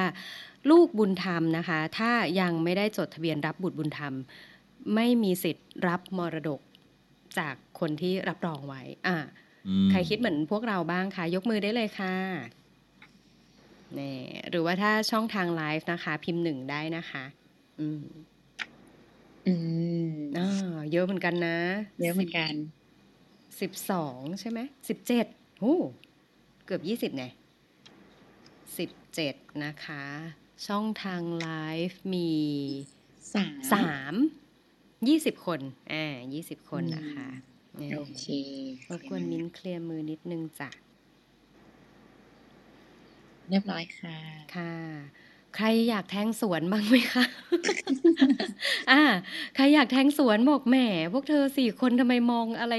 เป็นทางเดียวกัน คุณเวมาก่อนเลย คุณเวย์พูดซึ่งบอกว่าไหนใครบอกสนุก คุณเวย์ไม่สนุกเลยยกมือ แทงสวน อยากสนุกบ้าง เออ คุณเวย์คุณอิสราอ่ามีใครอีกไหมคะ ตอนนี้คนแทงสวนมีสองท่านสามท่านแล้วนะคะอ่าอุ้ยมาเรื่อยๆฮะมาเรื่อยๆเออสี่ท่านนะคะ ที่ไลฟ์ไม่มีนะอ่าโอห้าเคท่านก็ยังน้อยกว่าอ่า โอเค งั้นตอนนี้เสียงส่วนใหญ่นะคะ คิดว่าลูกบุญธรรมนะ ถ้ายังไม่ได้จดทะเบียนรับอืมเป็นบุตรบุญธรรมนะคะ ก็ยังไม่มีสิทธิ์รับมรดกจากผู้ที่รับเป็นบุตรบุญธรรมอ่าค่ะ ฟังเฉลยกันค่ะ จริง ๆ ข้อนี้นี่หนักใจมากเลยนะครับ ที่อืมจะต้องเฉลยนะครับ เพราะว่าอ่าถ้าถูกก็ถูกหมดถ้าผิดก็ผิดหมดถูกไหมนั่นน่ะสิอ่าอ๋อมี มีครับคนมีคนแทงสวนอยู่จำนวนหนึ่งอ่าอ่าอ่าโอเคอ่าโอเค ได้ครับ ถ้างั้นเฉลยแล้วกันนะครับ ในกรณีนี้นะครับ ลูกบุญธรรมนะครับ ถ้ายังไม่มีการจดทะเบียนรับเป็นบุตรบุญธรรมนะครับ แต่มีการรับรองโดยพฤตินัยนะ ว่ารักเหมือนลูกนะครับ ลงไอจีนั่นนี่นู่นทุกคนรับรู้นะครับ ว่ารักคนนี้เหมือนลูก แต่ไม่มีการแต่ไม่มีการจดทะเบียนนะครับ ผลลัพธ์ที่เกิดขึ้นนะครับ ก็คือ คือคือเฮ้ยเดี๋ยวก่อนคือไม่ทันอ่าหัวใจจะวายแล้วค่ะอาจันหัมิวกใจจะวายเออไม่มีสิทธิ์รับมรดกครับผมอ๋ออ่า ก็คือถูกใช่ไหมถูกทั้งห้องเลยอ่ายกเว้น คุณเว คุณอิสรา เดี๋ยวพี่ต้องไม่ต้องอ่านชื่อหรือเปล่าเรากำลังจะอ่านทั้งหมดรายนามดังต่อไปนี้นะคะ นี่คือประจานไม่ใช่อากาศ เนี่ยเออเดี๋ยวคุณเวย์เขาประท้วงมาทางแชทนะปล่อยฉันคุณไปเวย์ก็บอกได้ว่าคุณเวปล่อยฉันไปก็ได้ ทนายเวและใบมะม่วงของเขานะคะ เจ้ายังจำได้ด้วยเกียรติของใบมะม่วง โอเคค่ะเอาฟังละเฉลยฮะขยายความหน่อยไหมได้ครับผมค่ะก็เรื่องนี้ค่อนข้างชัดเจนครับว่าในกรณีถ้าเป็นลูก DNA เดียวกันเนี่ยครับไม่ค่อยมีปัญหา เพราะเขาบอกว่ารับรองโดยพฤตินัยเนี่ยกฎหมายยอมรับว่าสามารถทำได้ครับ แต่พอเป็นบุตรบุญธรรมซึ่งเป็นไม่ใช่ DNA เดียวกับเราเนี่ยเนาะกฎหมายถือมากเลยครับว่าถ้าเป็นกรณีนี้จะรักเหมือนลูกอะคุณต้องทำงานเพิ่มอีกนิดนึงฮะแค่พฤตินัยว่ารักเหมือนลูกไม่เพียงพอครับ เราต้องการหลักฐานทางทะเบียนครับว่าคุณรับเขาเป็นบุตรบุญธรรมจริงๆคุณยอมรับว่าเขาเป็นลูกอีกคนหนึ่งคุณจริง ๆ โดยที่ไม่ได้เกิดจากสายเลือดคุณ ถึงจะมีสิทธิ์รับมรดก และที่น่าสนใจอย่างหนึ่งนะครับผมยอมยกตัวอย่างเนาะก็คือสมมติว่าถ้าคุณมีลูกสามแบบต่อไปนี้นะพร้อม ๆ กัน หนึ่งคุณมีลูกเป็นบุตรชอบด้วยกฎหมายสองคือคุณมีลูกเมียน้อยเนาะแต่ได้รับการการรับรองโดยพฤตินัยและสามคุณมีบุตรบุญธรรมอ่าสามคนนี้เวลามีมรดกมาสามคนนี้หารเท่านะครับเพราะสักเท่ากันหมดเลยอ่าเออใช่ตะกี้ฟังคือเหมือนเท่ากันหมดเลยใช่ไหมเท่ากันหมดเลยครับ ผมชอบที่อาจารย์มิกพูดว่าคุณมีลูกสามประเภท ซึ่งสามประเภทนี้ก็สามคนด้วยนะอืมเออใช่อืมหารสามเลยครับ ปิดคดีที่สองครับผมก็ดูมีความหลากหลายครับผมดี อ่า ปิดคดีที่สองค่ะ เอ๊ะ เดี๋ยวก่อนตอบถูกทั้งคู่นี่นะอย่างนี้เราต้องหาครัคบนคัดเข้าไปรอบชิงไปเจอพี่เก่งไหมฮะใช่อืมอ่าไม่เป็นไรครับเราสามคนเข้าไปในรอบชิงเลยก็ได้ฮะขออนุญาตค่ะได้ขออนุญาตค่ะพอดีค่ะค่ะแอบค่ะไปอ่านแชทแล้วมีคนถามว่าเขียนพินัยกรรมได้ไหมครับ แล้วก็แล้วนี่ล่ะอ่าโอเคอ่าเดี๋ยวก่อนอันอันนี้ถามว่าถามว่าอะไรนะถ้าเขียนพินัยกรรมเนี่ยเขียนได้อยู่แล้วครับ จะยกให้เพื่อนยกยกให้มูลนิธิอะไรที่ไหนก็ได้เต็มที่เลยครับอืมอืม ส่วนหนี้สินเนี่ยครับผู้เอ่อทายาทที่มีสิทธิ์รับมรดกเนี่ยครับจะต้องรับผิดชอบในหนี้เหมือนกันครับ แต่ว่ารับเท่าที่ได้รับทรัพย์มรดกมา ได้รับเท่าไหร่ก็ใช้หนี้เท่านั้นฮะถ้าหนี้มันน้อยกว่ามรดกที่ได้มา ส่วนที่เหลือก็เก็บไว้ ถ้าหนี้มันมากกว่ามรดกที่ได้มา ก็เท่ากับว่าไม่ตัวเองไม่ได้อะไรเลย แต่ก็ไม่เสียอะไรครับ ไม่ต้องใช้หนี้แทนด้วย อืมอืมอืมอืมโอโอเคเคครับค่ะอะเคลียร์ค่ะ ขอบคุณนะคะโอเคทนายขอบคุณใหม่ครับทนายพัชรา ขอบคุณมากเลยค่ะ ขอบคุณขอค่ะบคุณครับขอบคุณนะครัขอบบคุณค่ะ ดีจังเลยงั้นข้อต่อไปเราต้องรับทนายขอแรงยกสามมาแล้วท่ยกมาแล้ว ยกมาแล้วอะพี่เป้มามามาแล้วมาหนึ่ง ทนายสามเอาครัท่าบนนะคะ ประวัติศาสตร์ ข้อนี้นะฮะ เอานะฮะฟินาเล่มากๆเลยเผมบอกแล้วว่า ผมจะ มาเพื่อชนะนะวันนี้นี่ว้าว เอ๊ะมาเลยทนายเอฟเฟกสามต์กดท่านยังไม่ขึ้นเลยใช่คิดไหมดู ทนายทนายสามท่านมาค่ะ ทนาย ใครเป็นคนบอกให้มาทั้งสามคนนะ เอาสิพี่เก่งไม่เป็นกดรับ ครับผม ค่ะ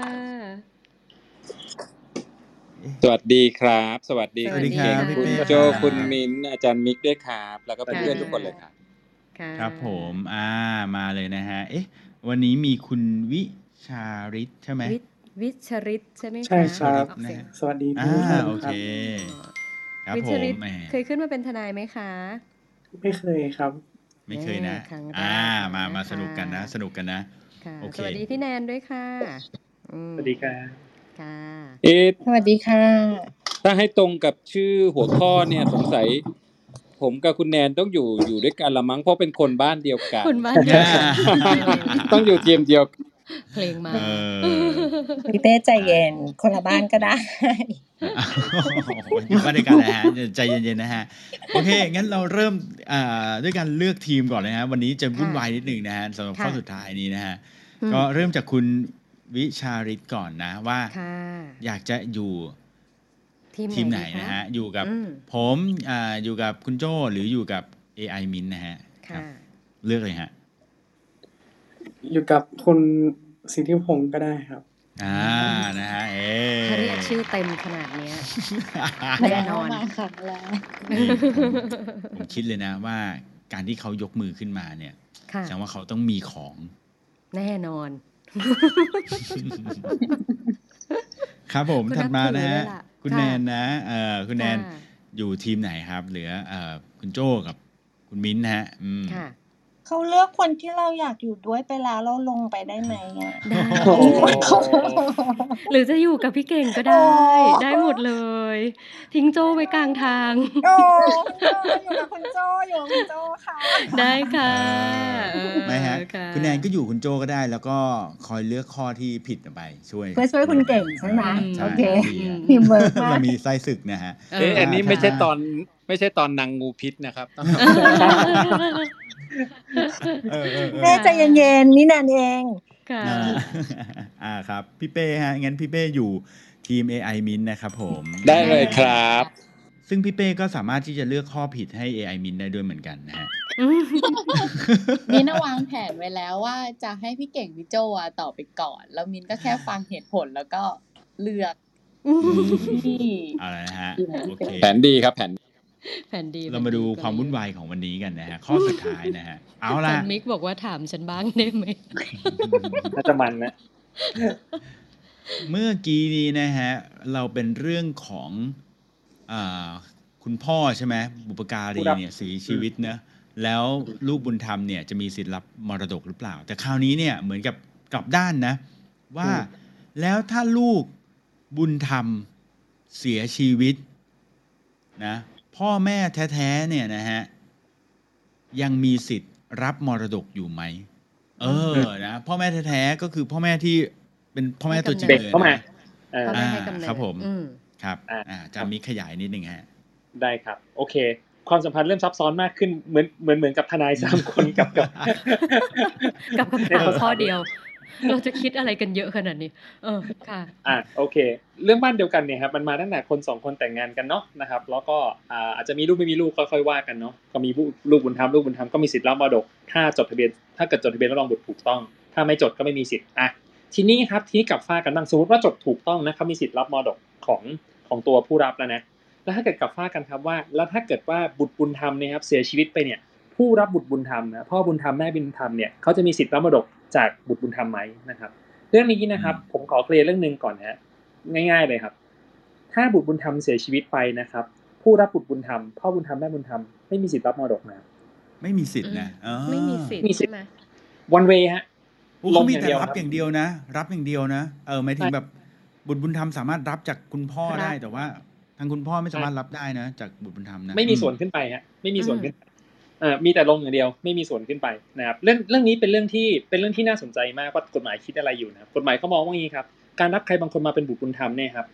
มันต้องเป็นความรู้สึกว่าอยากให้มากกว่าจะไปเอา เพราะไม่งั้นเนี่ยครับ มันจะมีเหตุการณ์ที่แบบว่าเฮ้ยเด็กคนนี้บ้านรวย เออฉันขอไปเป็นผู้รับบุตรบุญธรรมบ้านนี้ดีกว่า แล้วเผื่อไปหาวิธีให้เด็กมันตายซะแล้วฉันจะได้เอาสมบัติโอ้ครับโอ้โอ้โอ้เออมันอาจจะฟังดูดราม่ามันอาจจะฟังดูละคร แต่เรื่องเนี้ยผมว่าเขาคิดกันมาลึกซึ้งประมาณแล้วแหละว่าไอ เหตุการณ์นี้อาจจะเกิดขึ้นได้ เพราะบางทีนึกภาพว่าเด็กแบบอายุน้อยๆรักษาแบบพิพากษาให้บอกว่าให้คนนี้เป็นบุตรบุญธรรมนั่นนี่นู่นไปผมว่าเรื่องมันควรจะวุ่นวายมากนะดังนั้นเนี่ยครับเรื่องนี้เขาเลยบอกว่าถ้างั้นเนี่ยเอาเป็นว่าไม่ให้แล้วกัน เป็นว่าถ้าถ้าถ้าเขาเสียชีวิตไปคุณก็ไม่ได้อะไรจากเขาเลย อ่าเรื่องนี้ก็จบดังนั้นเนี่ยการรับบุตรบุญธรรมมันเป็นลักษณะว่าถ้าตายทรัพย์สินฉันไปหาเขาแต่ถ้าเขาตายทรัพย์สินเขาไม่มาหาฉัน อะเรื่องนี้อืมตอนนี้น่าจะค่อนข้างเคลียร์ละนะครับค่ะทีนี้อีกด้านหนึ่งคือแล้วพ่อแม่แท้ๆอะเขามีสิทธิ์รับมรดกอยู่ไหมนะครับเรื่องนี้เองเนี่ยครับก็ไม่มีอะไรน่าสงสัยผมต้องบอกก่อนว่า บางคนอาจจะรู้สึกว่าพอเวลามีการรับบุตรบุญธรรมเกิดขึ้นเนี่ยครับผู้รับบุตรบุญธรรมเนี่ยผมเล่าไปก่อนข้อที่แล้วเนาะคือ ได้รับอำนาจปกครองมาด้วย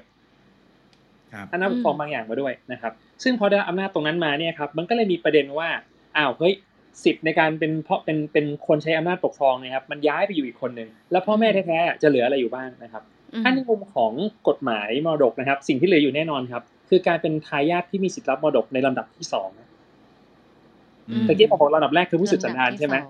ลำดับที่สองค่ะลำดับค่ะสองครับ คือบิดามารดาครับอ่าคือบิดามารดาบิดามารดาอยู่เบอร์สองครับ มีสิทธิ์รับมรดกจากจากทายาทด้วยเช่นเดียวกันนะครับ ทีนี้เนี่ยครับแสดงว่าเรื่องเนี้ยเราตอบคำถามไปแล้วเนาะว่าถ้าในกรณีที่บุตรบุญธรรมเสียชีวิตเนี่ยครับพ่อแม่แท้ๆของเขานะครับ ที่สละอำนาจปกครองมาหาผู้รับบุตรบุญธรรมเนี่ยครับก็ยังคงมีสิทธิ์ในการรับมรดกตรงนี้อยู่นะครับ ซึ่งเรื่องเนี้ยมันง่ายจะถามทำไมนี่มันข้อสามนะเราต้องถามเรื่องที่มันลึกกว่านั้นนะผมก็คิดว่าแถผมมยัจะงชมีนะซะแล้วอืมแถมยังมีสามหัวอีกต่างหากอะโอเค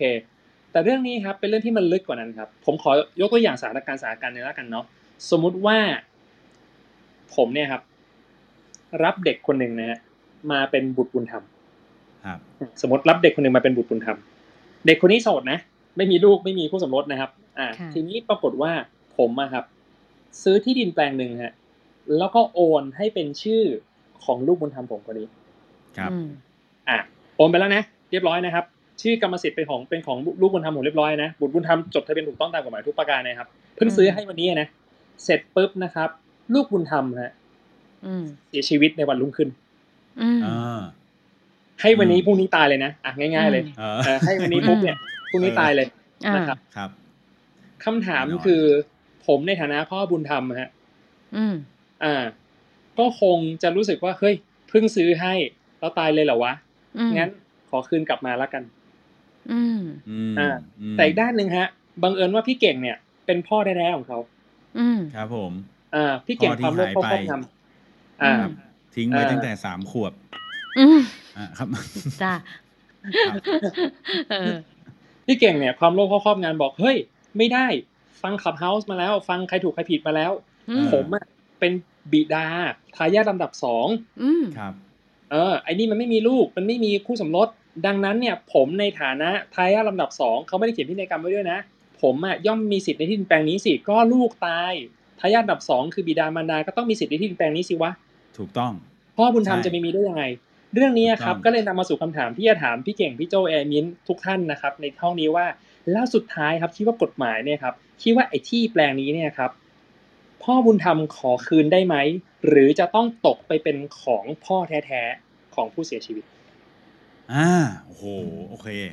ข้อนี้ซับซ้อนนิดหน่อยนะไม่รู้ว่าเออทนายจำได้หรือเปล่านะฮะเพราะว่าถ้าให้ผมทวนอีกทีผมก็คงจะงงแต่อ่าว่าได้ได้ได้ได้ได้เป็นอ่าอ่าพี่เก่งอาจจะทวนไหมครับอะอ่า หลักๆก็คือเอาใหม่นะเออฟังดีๆเลยนะฮะเผื่อเพื่อนๆฟังด้วยนะฮะเออก็คือว่า พ่อบุญธรรมนะซื้อที่ดินให้ลูกบุญธรรมนะซื้อเสร็จปุ๊บซื้อที่ดินมาแล้วโอนให้ลูกบุญธรรมเลยนะฮะโอนวันนี้นะฮะปรากฏวันรุ่งขึ้นลูกบุญธรรมตายนะฮะป้งนะฮะไม่รู้ว่าเป็นไรนะฮะเสียชีวิตเลยนะฮะเสร็จแล้วแน่นอนนะฮะพ่อบุญธรรมรู้สึกโอ้โหเสียดายมากเพิ่งโอนไปเมื่อวานนี้นะก็เลยจะบอกว่างั้นขอคืน นะอืมแต่ว่าพ่อแม่ที่แท้จริงเนี่ยนะก็ของบุตรบุตรบุญธรรมคนนั้นนะเขาก็มาบอกว่าเอ้ย จริง ๆ แล้วอะเราต้องได้ดิเพราะเป็นของบุตรบุญธรรมนะของลูกเราจริง ๆ นะอืมเออดังนั้นเนี่ยถามว่าพ่อบุญธรรมเนี่ยแหมพอถึงเวลาแล้วเพิ่งโอนเมื่อวานเองอยากจะขอทวงคืนได้ไหมเอออมไม่อยากให้กลายเป็นสมบัติของบ้านนู้นเนี่ยทำได้หรือเปล่านะฮะอืมค่ะหรือสุดท้ายที่แปลงนี้จะต้องตกไปเป็นของของพ่อใครแท้ๆของเขาอืมเพราะมันเป็นมรดกจากลูก ไปหาพ่อแม่เขาอืใช่มค่ะมาเลยฮะ ใครอยากตอบก่อนนะฮะข้อนี้ คุณอืมทนายทั้งสามท่านฮะค่ะทนายทั้งสามท่านเขาอ่าให้ทแย่นายงกันเลือกตอบกันเลยแล้วกันดีกว่า เออ ใครอยากอาสาตอบเป็นคุณคนแรกวิชคะริตฮะนี่ครับ คุณแนนอ่าก็อ่าอ่าที่ที่ที่บอกว่า พ่อบุญธรรมจะขอคืนนี่คือขอคืนจากใครล่ะครับ ขอคืนเพราะว่าลูกก็ตายไปแล้ว เออ หรือว่าหรือว่าขอคืนถมดีะจากคุณเก่งไปไม่ถูกจะเลยขอคืนพ่อแม่แท้ๆขอคืนจากลูก ขอคืนเขาขึ้นจากสิทพ่อธิ์จากลูแท้กๆไง เพราะตะกี้พ่อแท้ๆเขาบอกว่า เอ้ยเขาต้องได้สิ อันเนี้ยเพราะเขาถือว่าเป็นผู้สืบสันดานลำดับที่สองเอ้ยผู้ผู้ได้รับมรดกลำดับที่สองถูกไหมอ่าไม่ได้เขาก็คือจะขอขอคืนสิทธิ์ประมาณเนี้ยนะ ผมว่าอ่าน่าจะแบบประมาณว่าขอค่ะคืนสิทธิ์อะไรประมาณอืนี้มอืเอมอเออือมค่ะ โอเคครับงั้นก็ที่อาจารย์มิกบอกตอนแรกว่าอ่า พ่อแม่จริง ๆ ยังมีสิทธิ์ที่จะได้รับมรดกจากลูกอยู่อะครับค่ะดังนั้นที่ดินนี้ก็เมื่อลูกตายไปก็จะตกเป็นมรดกของของพ่อพ่อแท้ๆด้วยครับอ่าอืมคือแล้วทีนี้พ่อบุญธรรมเอออะครับครับพ่อโทษทีครับ ส่วนพ่อบุญธรรมเนี่ย ได้ได้โอนให้แล้วก็คือให้ไปเลยอะครับ ก็คือจะไม่มีสิทธิ์ตรงนี้แล้ว แล้วสิทธิ์ตรงนี้ก็น่าจะตกไปตามที่อาจารย์มิกบอกก็คือไหลไปตามอ่า ทายาทกระบวนการของลูกอืมเอ้ยอ่าผู้ที่ได้มีสิทธิ์ได้รับก็คือพ่อแท้ๆอะครับอืมอืมไม่น่าจะขอคืนได้แล้ว ก็คือให้แล้วก็คือให้เลยอะครับอืมครับ คุณวิชลิตว่ามันจะมีแบบช่วงเวลาไหมผมว่า แบบพี่หนึ่เก่งงนะอะหนึ่งวันเดี๋ยวอะมาไรวิเงี้ยเคราะห์เรื่องเดียวกับที่โจ้คิด ผมว่ามันอาจจะมีเวลานะเช่นแบบ ภายในสามวันอะไรเงี้ยเพราะว่าเขาอาจจะอืมหรือสามสิบวันเนี่ยคุณวิชลิตอืมหมายถึงว่าอาจจะมีแบบให้ทับแบบว่าทวงอะไรอย่างนี้เหรอครับ ใช่เหมือนกับโอนปุ๊บตายปั๊บเนี่ย มันแบบมีความแบบกุ้มกิ่มว่าแบบว่า เฮ้ยแบบก้ำกึ่งโดนเออ อะไรอย่างงี้เปล่ากุ้มกิ่มคือคืออะไรวะอะไรคือกุ้งกิ่มอะจังจังหวะเดี๋ยวก่อนพี่เก่งหมายถึงไงจังหวะขอดู VR ให้ขอดู VR หน่อยเว้ยพริมพริมเอออย่างเงี้ยเหรอก่อนขอดูภาพย้อนหลังพริมเออคือแบบเนอะเพราะว่ามันอาจจะเป็นไปได้นะว่าแบบ สมมุติว่า อันนี้อันนี้ผมไม่ได้คิดถึงในมุมของแบบว่า ลูกบุญธรรมหรืออะไรนะ สมมติแบบมีการโอนอะไรบางอย่าง ปั้งปุ๊บวันนี้พรุ่งนี้ตายตุ้มเลยเนี่ย ผมว่ามันมันอาจจะสามารถชักคืนได้นะ เพราะในกรณีที่แบบมันแบบมันดูแปลกอะมันดูแบบเข้าใจไหมเพื่อแบบสร้างคดีไงแบบ ตั้งใจอยากได้ อยากได้ของอะไรเงี้ยพอเห็นว่าเขาโอนปุ๊บสั่งค่าเลยอะไรเงี้ยก็ชักคืนได้จะได้ไม่ต้องมีเหตุการณ์แบบนี้ ผมคิดเยอะไปไหมก็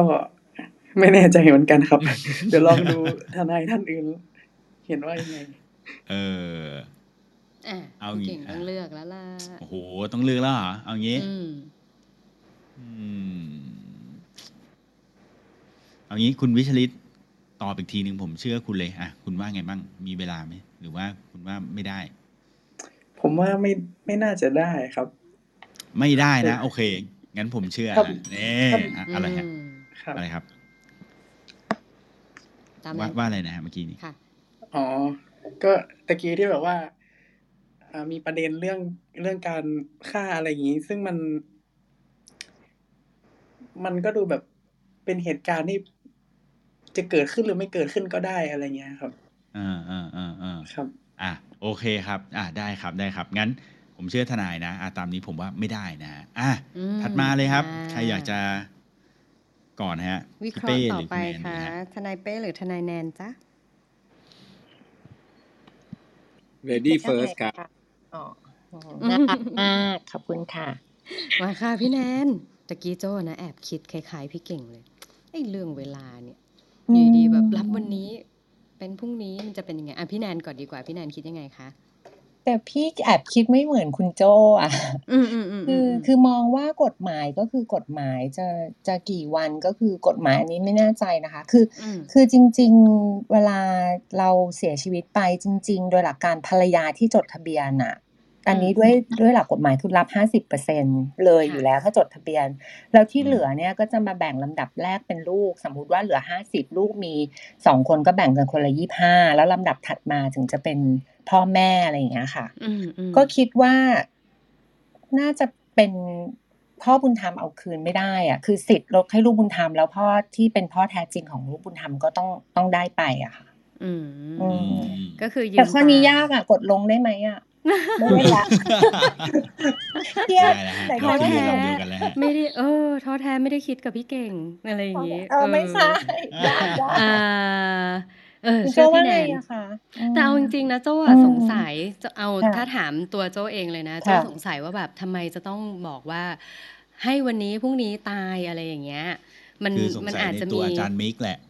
สัย ในตัวใช่อาจารย์ไม่ได้สงสัยฉัในนสข้องกสัฎยหในมายตัวสงอาสัจายรย์ในนี่ตัฉัวนอาไม่ได้จารย์สมิงกสัยเนาะเออเออมันดูง่ายไปไหมอะแต่ก็มันไม่มันไม่อืมเชิงง่ายไปหรอกมันมันเชิงเหมือนกับว่ามันดูเออตรงไปอะอืมมันดูมันดูก้ากึ่งอะว่าแบบไม่กุ้มเออกิ่มใช่ไหมเออมันไม่กุ้มกุ้มกิ่มไหมมันไม่มันดูกุ้กุ้มมกิ่มกริ่มนิดนึงดู เออ อะไรอย่างนี้ อ่า อะอะแล้วแต่อ่าคุณโจ้ก็ได้นะอืมเจ้าอยากลอง อยากรู้เรื่องเนี้ยว่าไอ้เรื่องเอ่อเรื่องวันมันเกี่ยวไหมอ่าเดี๋ยวโจเดี๋ยวโจได้ขอลได้องคุณนะโจ้อยากเอยากแทงสวนใช่ไหมอ่าใช่ อยากโอเคลองดูว่าน่าจะได้ เพราะว่ามันเพิ่งจะวันเดียว อาจจะต้องมีกระบวนการบางอย่างที่จะต้องแบบสืบสวนดูอะไรบางบางอย่างก่อนไหมหรืออะไรแบบเนี้ยนะคะอือืมมอืม แอบแต่อันนี้ตอบไม่เหมือนทนายนะ แต่ทเอนายอเชื่อเอ๊ะหรือตอบไม่เหมือนทนายไม่ใช่เผื่อเผื่อถ้าทนายถูกจะได้รักษาสิทธิ์เอ่อรักษาเขาเรียกอะไรนะ สถิติ เอออ่าค่ะแต่แต่ละเชื่อคุณโจ้ค่ะอ่าเราไปด้วยกันไปด้วยกันได้เลยได้โอเคเลยค่ะครับอะมาจ้ะอะมาจ้ะพี่เป้ฮะอืมอืมโอ้โหยากละอันนี้ เราอืมอืมเราแค่เลือกฝั่งเองพี่เป้ใช่ไหมวันนี้เออวันนี้ใครเอ่อโหงวเฮ้งดีกว่ากัน อืม ดูจากชั้นเชิงแล้วเนี่ย อาจารย์มิกอาอาจารจารย์ย์มิมิกกอาจารย์มิกน่าจะดีสุดนะฮะแต่จริงไม่น่าแอบแอบเทเทไปทาง ว่าไม่น่าจะได้หรือเปล่า คือเมื่อกี้หายถึงว่เท่าที่ฟังอาจารย์มิกอธิบายอะครับ ผมมีความรู้สึกว่าอาจารย์มิกเขาเน้นไปตรงที่ว่ามันไปที่ทางเดียว มันย้อนกลับไม่ได้อืมอืมผมก็เลย ค่อนข้างปักใจมาทางเนี้ยครับ ว่าไม่น่าจะย้อนกลับได้อืมทวงสิทธิ์กลับคืนไปเนี่ยไม่น่าจะได้ครับ ใช่อืมอ่านั้นเราเห็นตรงกัมานไหมอ่าเอาจริง ๆ ตอนเนี้ยก็คือทั้งหมดอะเขาเขาคิดเหมือนกันมีพี่โจพี่โจสงสัยอยู่คนเดียวโอ้โหวันนี้พี่วันนี้พี่โจดูโง่เฮงไม่ค่อยดีเลยเออไม่วันนี้พี่โจดูเป็นคนช่างสงสัย แล้วก็ตะกี้ออกจากลานจอดรถก็ไม่ได้วนอยู่ห้ารอบ เออวันนี้ดวงไม่ค่อยวันนี้ดูมีดูมีเงาราหูอยู่ข้างหลังเออใช่มีราหูไหนดูสิหรือเปล่าใส่เสื้อสีมงคลหรือเปล่าเนี่ยวันนี้ไหนดู เสื้อสีน้ำเงินในวันพุธเป็นไงคะ โทรศัพท์เบอร์อะไรฮะอ่าโอเคค่ะ ถ้างั้นทีมมิ้นท์ตอบว่าไม่ได้ค่ะอืมครับค่ะตอนนี้เสียงส่วนใหญ่ของด้านบนนะ คิดว่าไม่ได้นะคะ ก็คือถ้าเอ่อบุตรบุญธรรมเสียชีวิตเอ่อ บุตรบุญธรรมได้รับมรดกไปแล้วนะคะ ถึงแม้ว่าจะเสียชีวิตไปเนี่ยเอ่อมรดกนั้นก็ควรจะกลับไปถึงคุณพ่อที่เป็นคุณพ่อผู้ให้กำเนิดนะคะอ่าตอนนี้ตอนนี้เสียงข้างบนเป็นอย่างนั้นนะคะ แต่เอาจริงถามผมเพื่อนคุ้นๆนะ ผมเคยค่ะคุ้นๆว่ามันมีเรื่องไทม์ไลน์แบบนี้อยู่ด้วย แต่ผมไม่รู้ว่าเคสนี้หรือเปล่านะอ่าอืมอะพูดกักไว้ก่อนอะพูดกักไว้ก่อนเผื่อพูดกักไว้ก่อนด้วยอ๋อแสดงว่าพี่เก่งก็สงสัยใกล้เคียงกัเอนอเออเอออะอะ มาค่ะถามเพื่อนๆบ้างดีกว่านะคะ ใครคิดเหมือนคนทั้งหมดเนี่ยที่ไม่ใช่โจ้เนี่ยแบบพี่เก่งกับแอมินอืมเออค่ะ ยกมือได้เลยค่ะ คิดว่ามรดกจะต้องเอ่อจะต้องไปหาพ่อพ่อแท้ๆของเขาไม่สามารถเอ่อไม่สามารถที่จะทวงคืนได้อืมแต่ค่ะผมชอบเพระคำถามเรียขกองกลับคุณวิชลิตคืไม่นะได้เขาถามว่า แล้วจะไปทวงคืนจากใครล่ะครับในเมื่อเขาตายไปแล้วตายครับไปแล้วไม่ทวงจากใคร เออ นั่นน่ะสิอ่าทวงกับกองมรดกครับตะกี้ตะกี้พอดีนึกว่า conversation อยู่ผมพูดแล้วกันนะเออทวงกับกองมรดกอ๋ออ่าอันนี้คือ case in general นะเวลาเวลามีปัญหาเกี่ยวกับเรื่องมรดกเนี่ยก็ไปทวงกับกองกองมรดกผู้จัดการมรดกอะไรพวกนี้เป็นต้นเนี่ยเวลาโต้แย้งสิทธิ์ก็ต้องไปที่ตรงนั้น อืมอ่าโอเคโอ้โหยกมือเยอะเลยนะฮะเยอะนะสิบกว่าคนเลยนะฮะสิบเอ็ดอืมเสียง มีผมช่ว่าองคุ้ทางนๆไลนะเหมือนฟ์มันมีด้วยทนะำไอ้ช่วงเวลาเนี่ยแต่มันไม่รู้เคสไหนเนาะแต่เอามันเหรอ อารมณ์ประมาณเนี้ยคือแบบเหมือนโอนปุ๊บฆ่าปั๊บเงี้ยมันน่าจะไม่ได้นะแบบตายอืมหรือมันได้เขาไม่ได้โดนฆ่าครับเขาเขาเขาเอาตายเสียชีวิต โดนรถชเสียนชีเนี่ยเหรวิอตไป อ๋อเออ เอออะจสิบมน้ำสเนี่ยองรวมกับสองรวมกับยังช่องทางไลฟ์อีกสองเสียงเป็นสิบสี่นะคะโอเคครับ ค่ะ ก้ามาโอเค เคลียร์มือกัน มาทีนี้มีใคร สงสัยยังโจ้บ้างคะสงสัยว่าเฮ้ยเออไอเรื่องวันที่มันอาจจะเกี่ยวไหมนะแบบอืมอืมกระทันหันเหลือ24เกินชั่วโมงอ่าเฮ้ยหรือว่าเขายังะทำไรเอกสารไม่ครบเอเอออกรมที่ดินติดยังสทำแตเอมกป์แล้วสารหลุดไม่เรียบร้อยเออเอออะไรอย่างเงี้ยนะคะ ยกมือได้เลยยังค่ะพิมพ์ไม่เสร็จอ่าเอสของพี่โจก็คือคิดว่าทวงคืนได้เนาะคิดว่าทวงคืนได้พ่อบุญธรรมระยะทวงเวคืนลาได้ใช่เพราะบุญธรรมทวงคืนได้ระยะเวลามันช่างสั้นเหลือเกิน อืมค่ะ ประมาณแปดแปดคน อ่าน้อยกว่าค่ะ อ่ามาค่ะ เรามาฟังเฉลยจากอาจารย์มิกกันดีกว่า โอเคครับ วันนี้เป็นวันที่ปั่นป่วนมากเลยนะครับมากทั้งคำถามก็ค่อนข้างซับซ้อนนะครับค่ะทนายก็มีสามคนนะครับ มีตอนนี้มีโจทย์จำเลยสามขานะฮะงครังบไปหมดเลยนะครับ แต่คำตอบมีคำตอบที่ถูกต้องแน่นอน มีเพียงหนึ่งคำตอบเดียวครับนี่ครับผมคำตอบมีเพียงหนึ่งเดียวครับแต่คนตอบถูกเนี่ยจะตอบถูกสองคนหรือตอบถูกคนเดียวอันนี้แหละนะครับ มาฟังเฉลยกันนะครับ และอ่าคน ตอบถูกต้องในคดีนี้นะครับ ก็คือ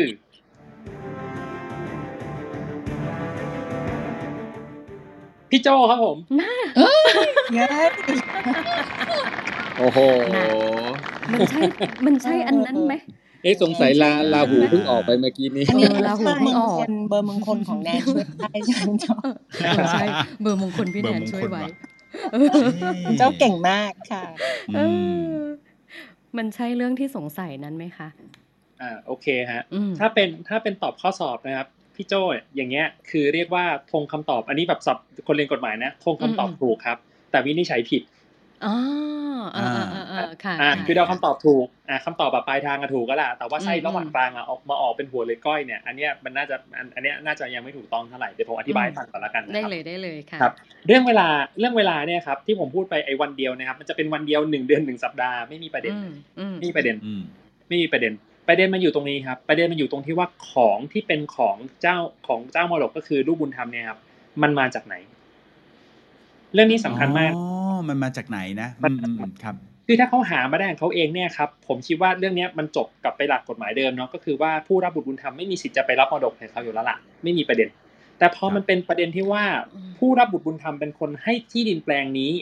กับบุตรบุญธรรมเองแปลว่าของเคยเป็นของเขา แล้วเขาซื้อให้คนนี้เขาโอนให้คนนี้พอนึกภาพออกใช่ไหมอืมอืมของเป็นของเขาแล้วเขาโอนให้คนนี้เนี่ยครับ เขามีกฎหมายข้อหนึ่งเขียนเอาไว้ครับ ผมอ่านแบบไม่ไม่แบบไม่ไม่ตัดเลยนะ เราจะได้เข้าใจบริบทกฎหมายพร้อมกันนะครับเขาบอกว่าอย่างนี้ครับ ถ้าบุตรบุญธรรม ซึ่งไม่มีคู่สมรสหรือผู้สืบสันดานตายก่อนผู้รับบุตรบุญธรรมอะเคสนี้ก่อนนะอืมโสดไม่มีลูก และค่ะตายก่อนผู้รับบุตรบุญธรรม ผู้รับบุตรบุญธรรม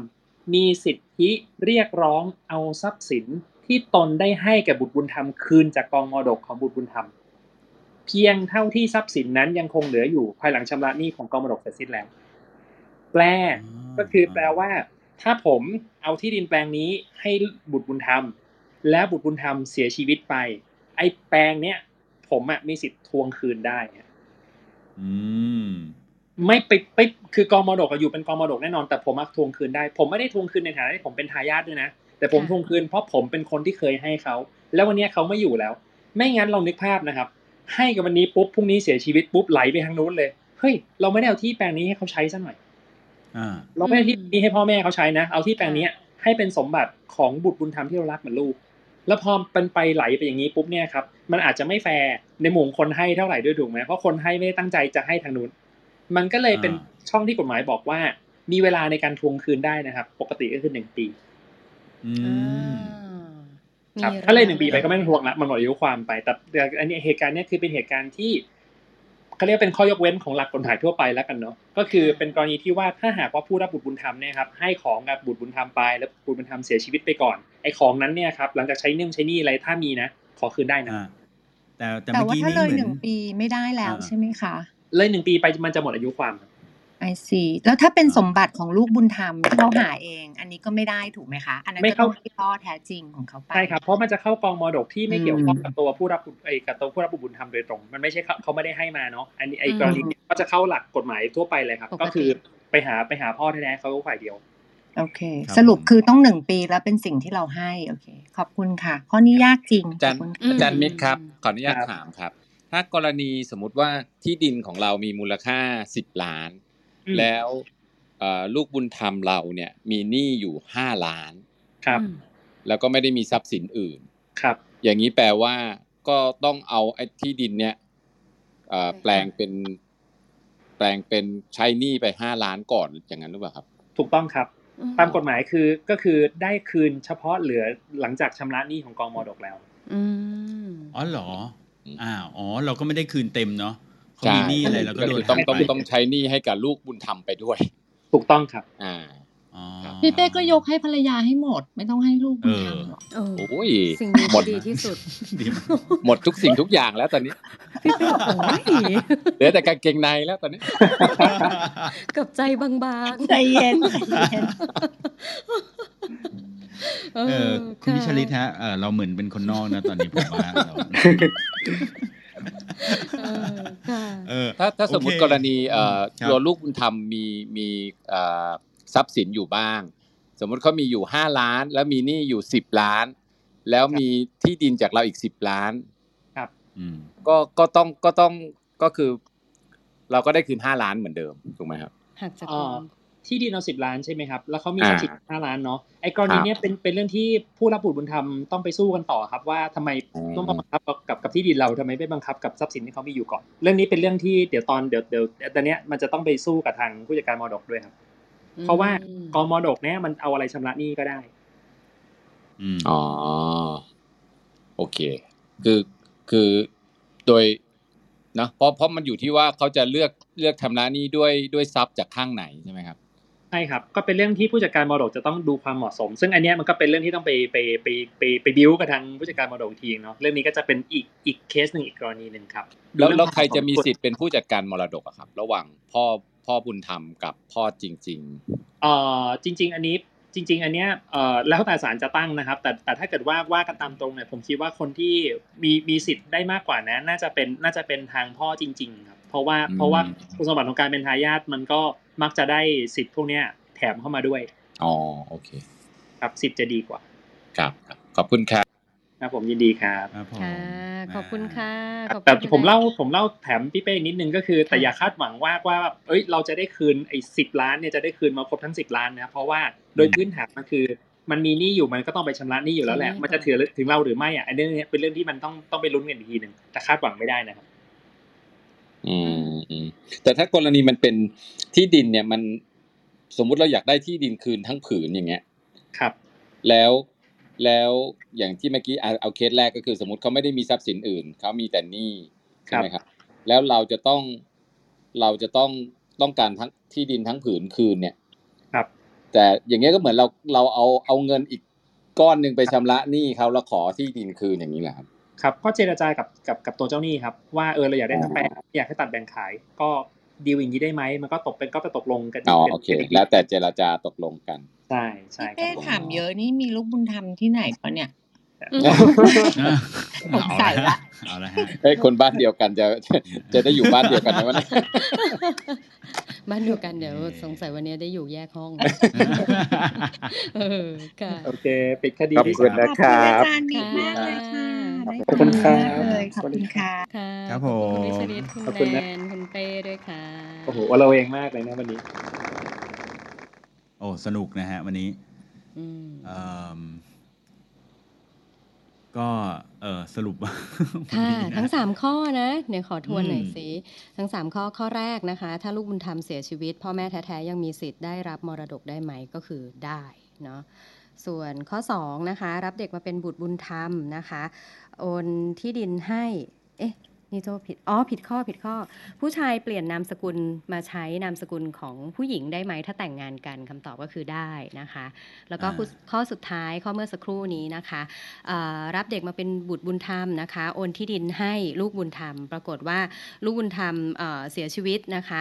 คนที่โอนให้สามารถเอ่อเรียกคืน ได้นะคะ มีอายุความขอคืนได้มีอายุความ 1 ปีด้วยกันนะคะ โดยที่เอ่อทรัพย์สินที่เรียกคืนมาได้นะ จะต้องเป็นยอดที่หักชำระหนี้ของลูกบุญธรรมไปแล้วเรียบร้อยด้วยนะคะอ่าอืนะมฮะค่ะโอเคนะฮะวันนี้โอ้โหรายการเรายืดยาวมาจนถึงชั่วโมงครึ่งเลยนะฮะไม่น่าเชื่อเลยนะอืมครับแต่ก็ยังอยู่กันนะ โอ้โหสนุกด้วยนะ แล้วก็วิเคราะห์กันน่าดูเลครัยบอืมหรือก็อาจจะหลับไปแล้วฮะ ไม่หรอกนะฮะ เห็นเอ่อยังยกมือกันอยู่เลยนะ แล้วก็ในห้องแชทยังสนุกสนานกันใหญ่เลยนะฮะ ในห้องแชทนี่กลายว่าตอนนี้เราแชทกันเยอะเลยนะครับ อืม ครับผม ครับ โอเคครับสำหรับวันนี้นะ รายการใครถูกใครผิดนะครับ EP ที่ 49 นะครับ คนบ้านเดียวกันนะ ก็จะเอ่อก็ ประมาณนี้นะสำหรับวัน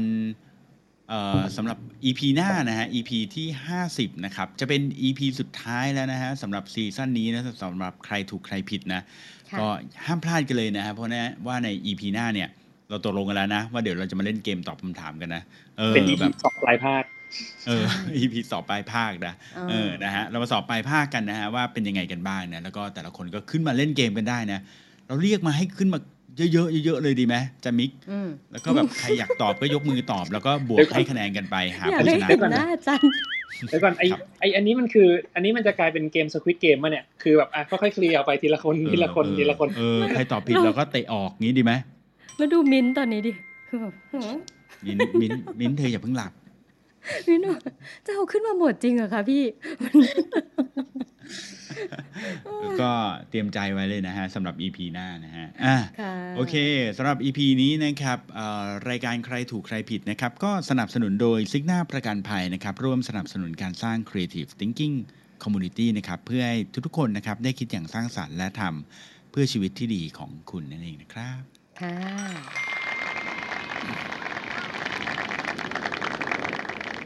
อ่านะฮะมีหลายท่านนคุณพิมพ์พิมพ์นภัทรนะครับ บอกว่าขอบคุณครับสนุกมากนะครับ ขออภัยถ้าผมอ่านชื่อผิดนะ แล้วก็เออนะแล้วก็มี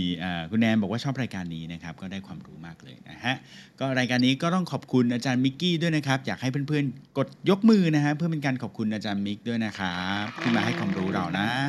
คนที่ดูทางไลฟ์ปาหัวใจใส่ได้ตามอัธยาศัยนะคะเออค่ะ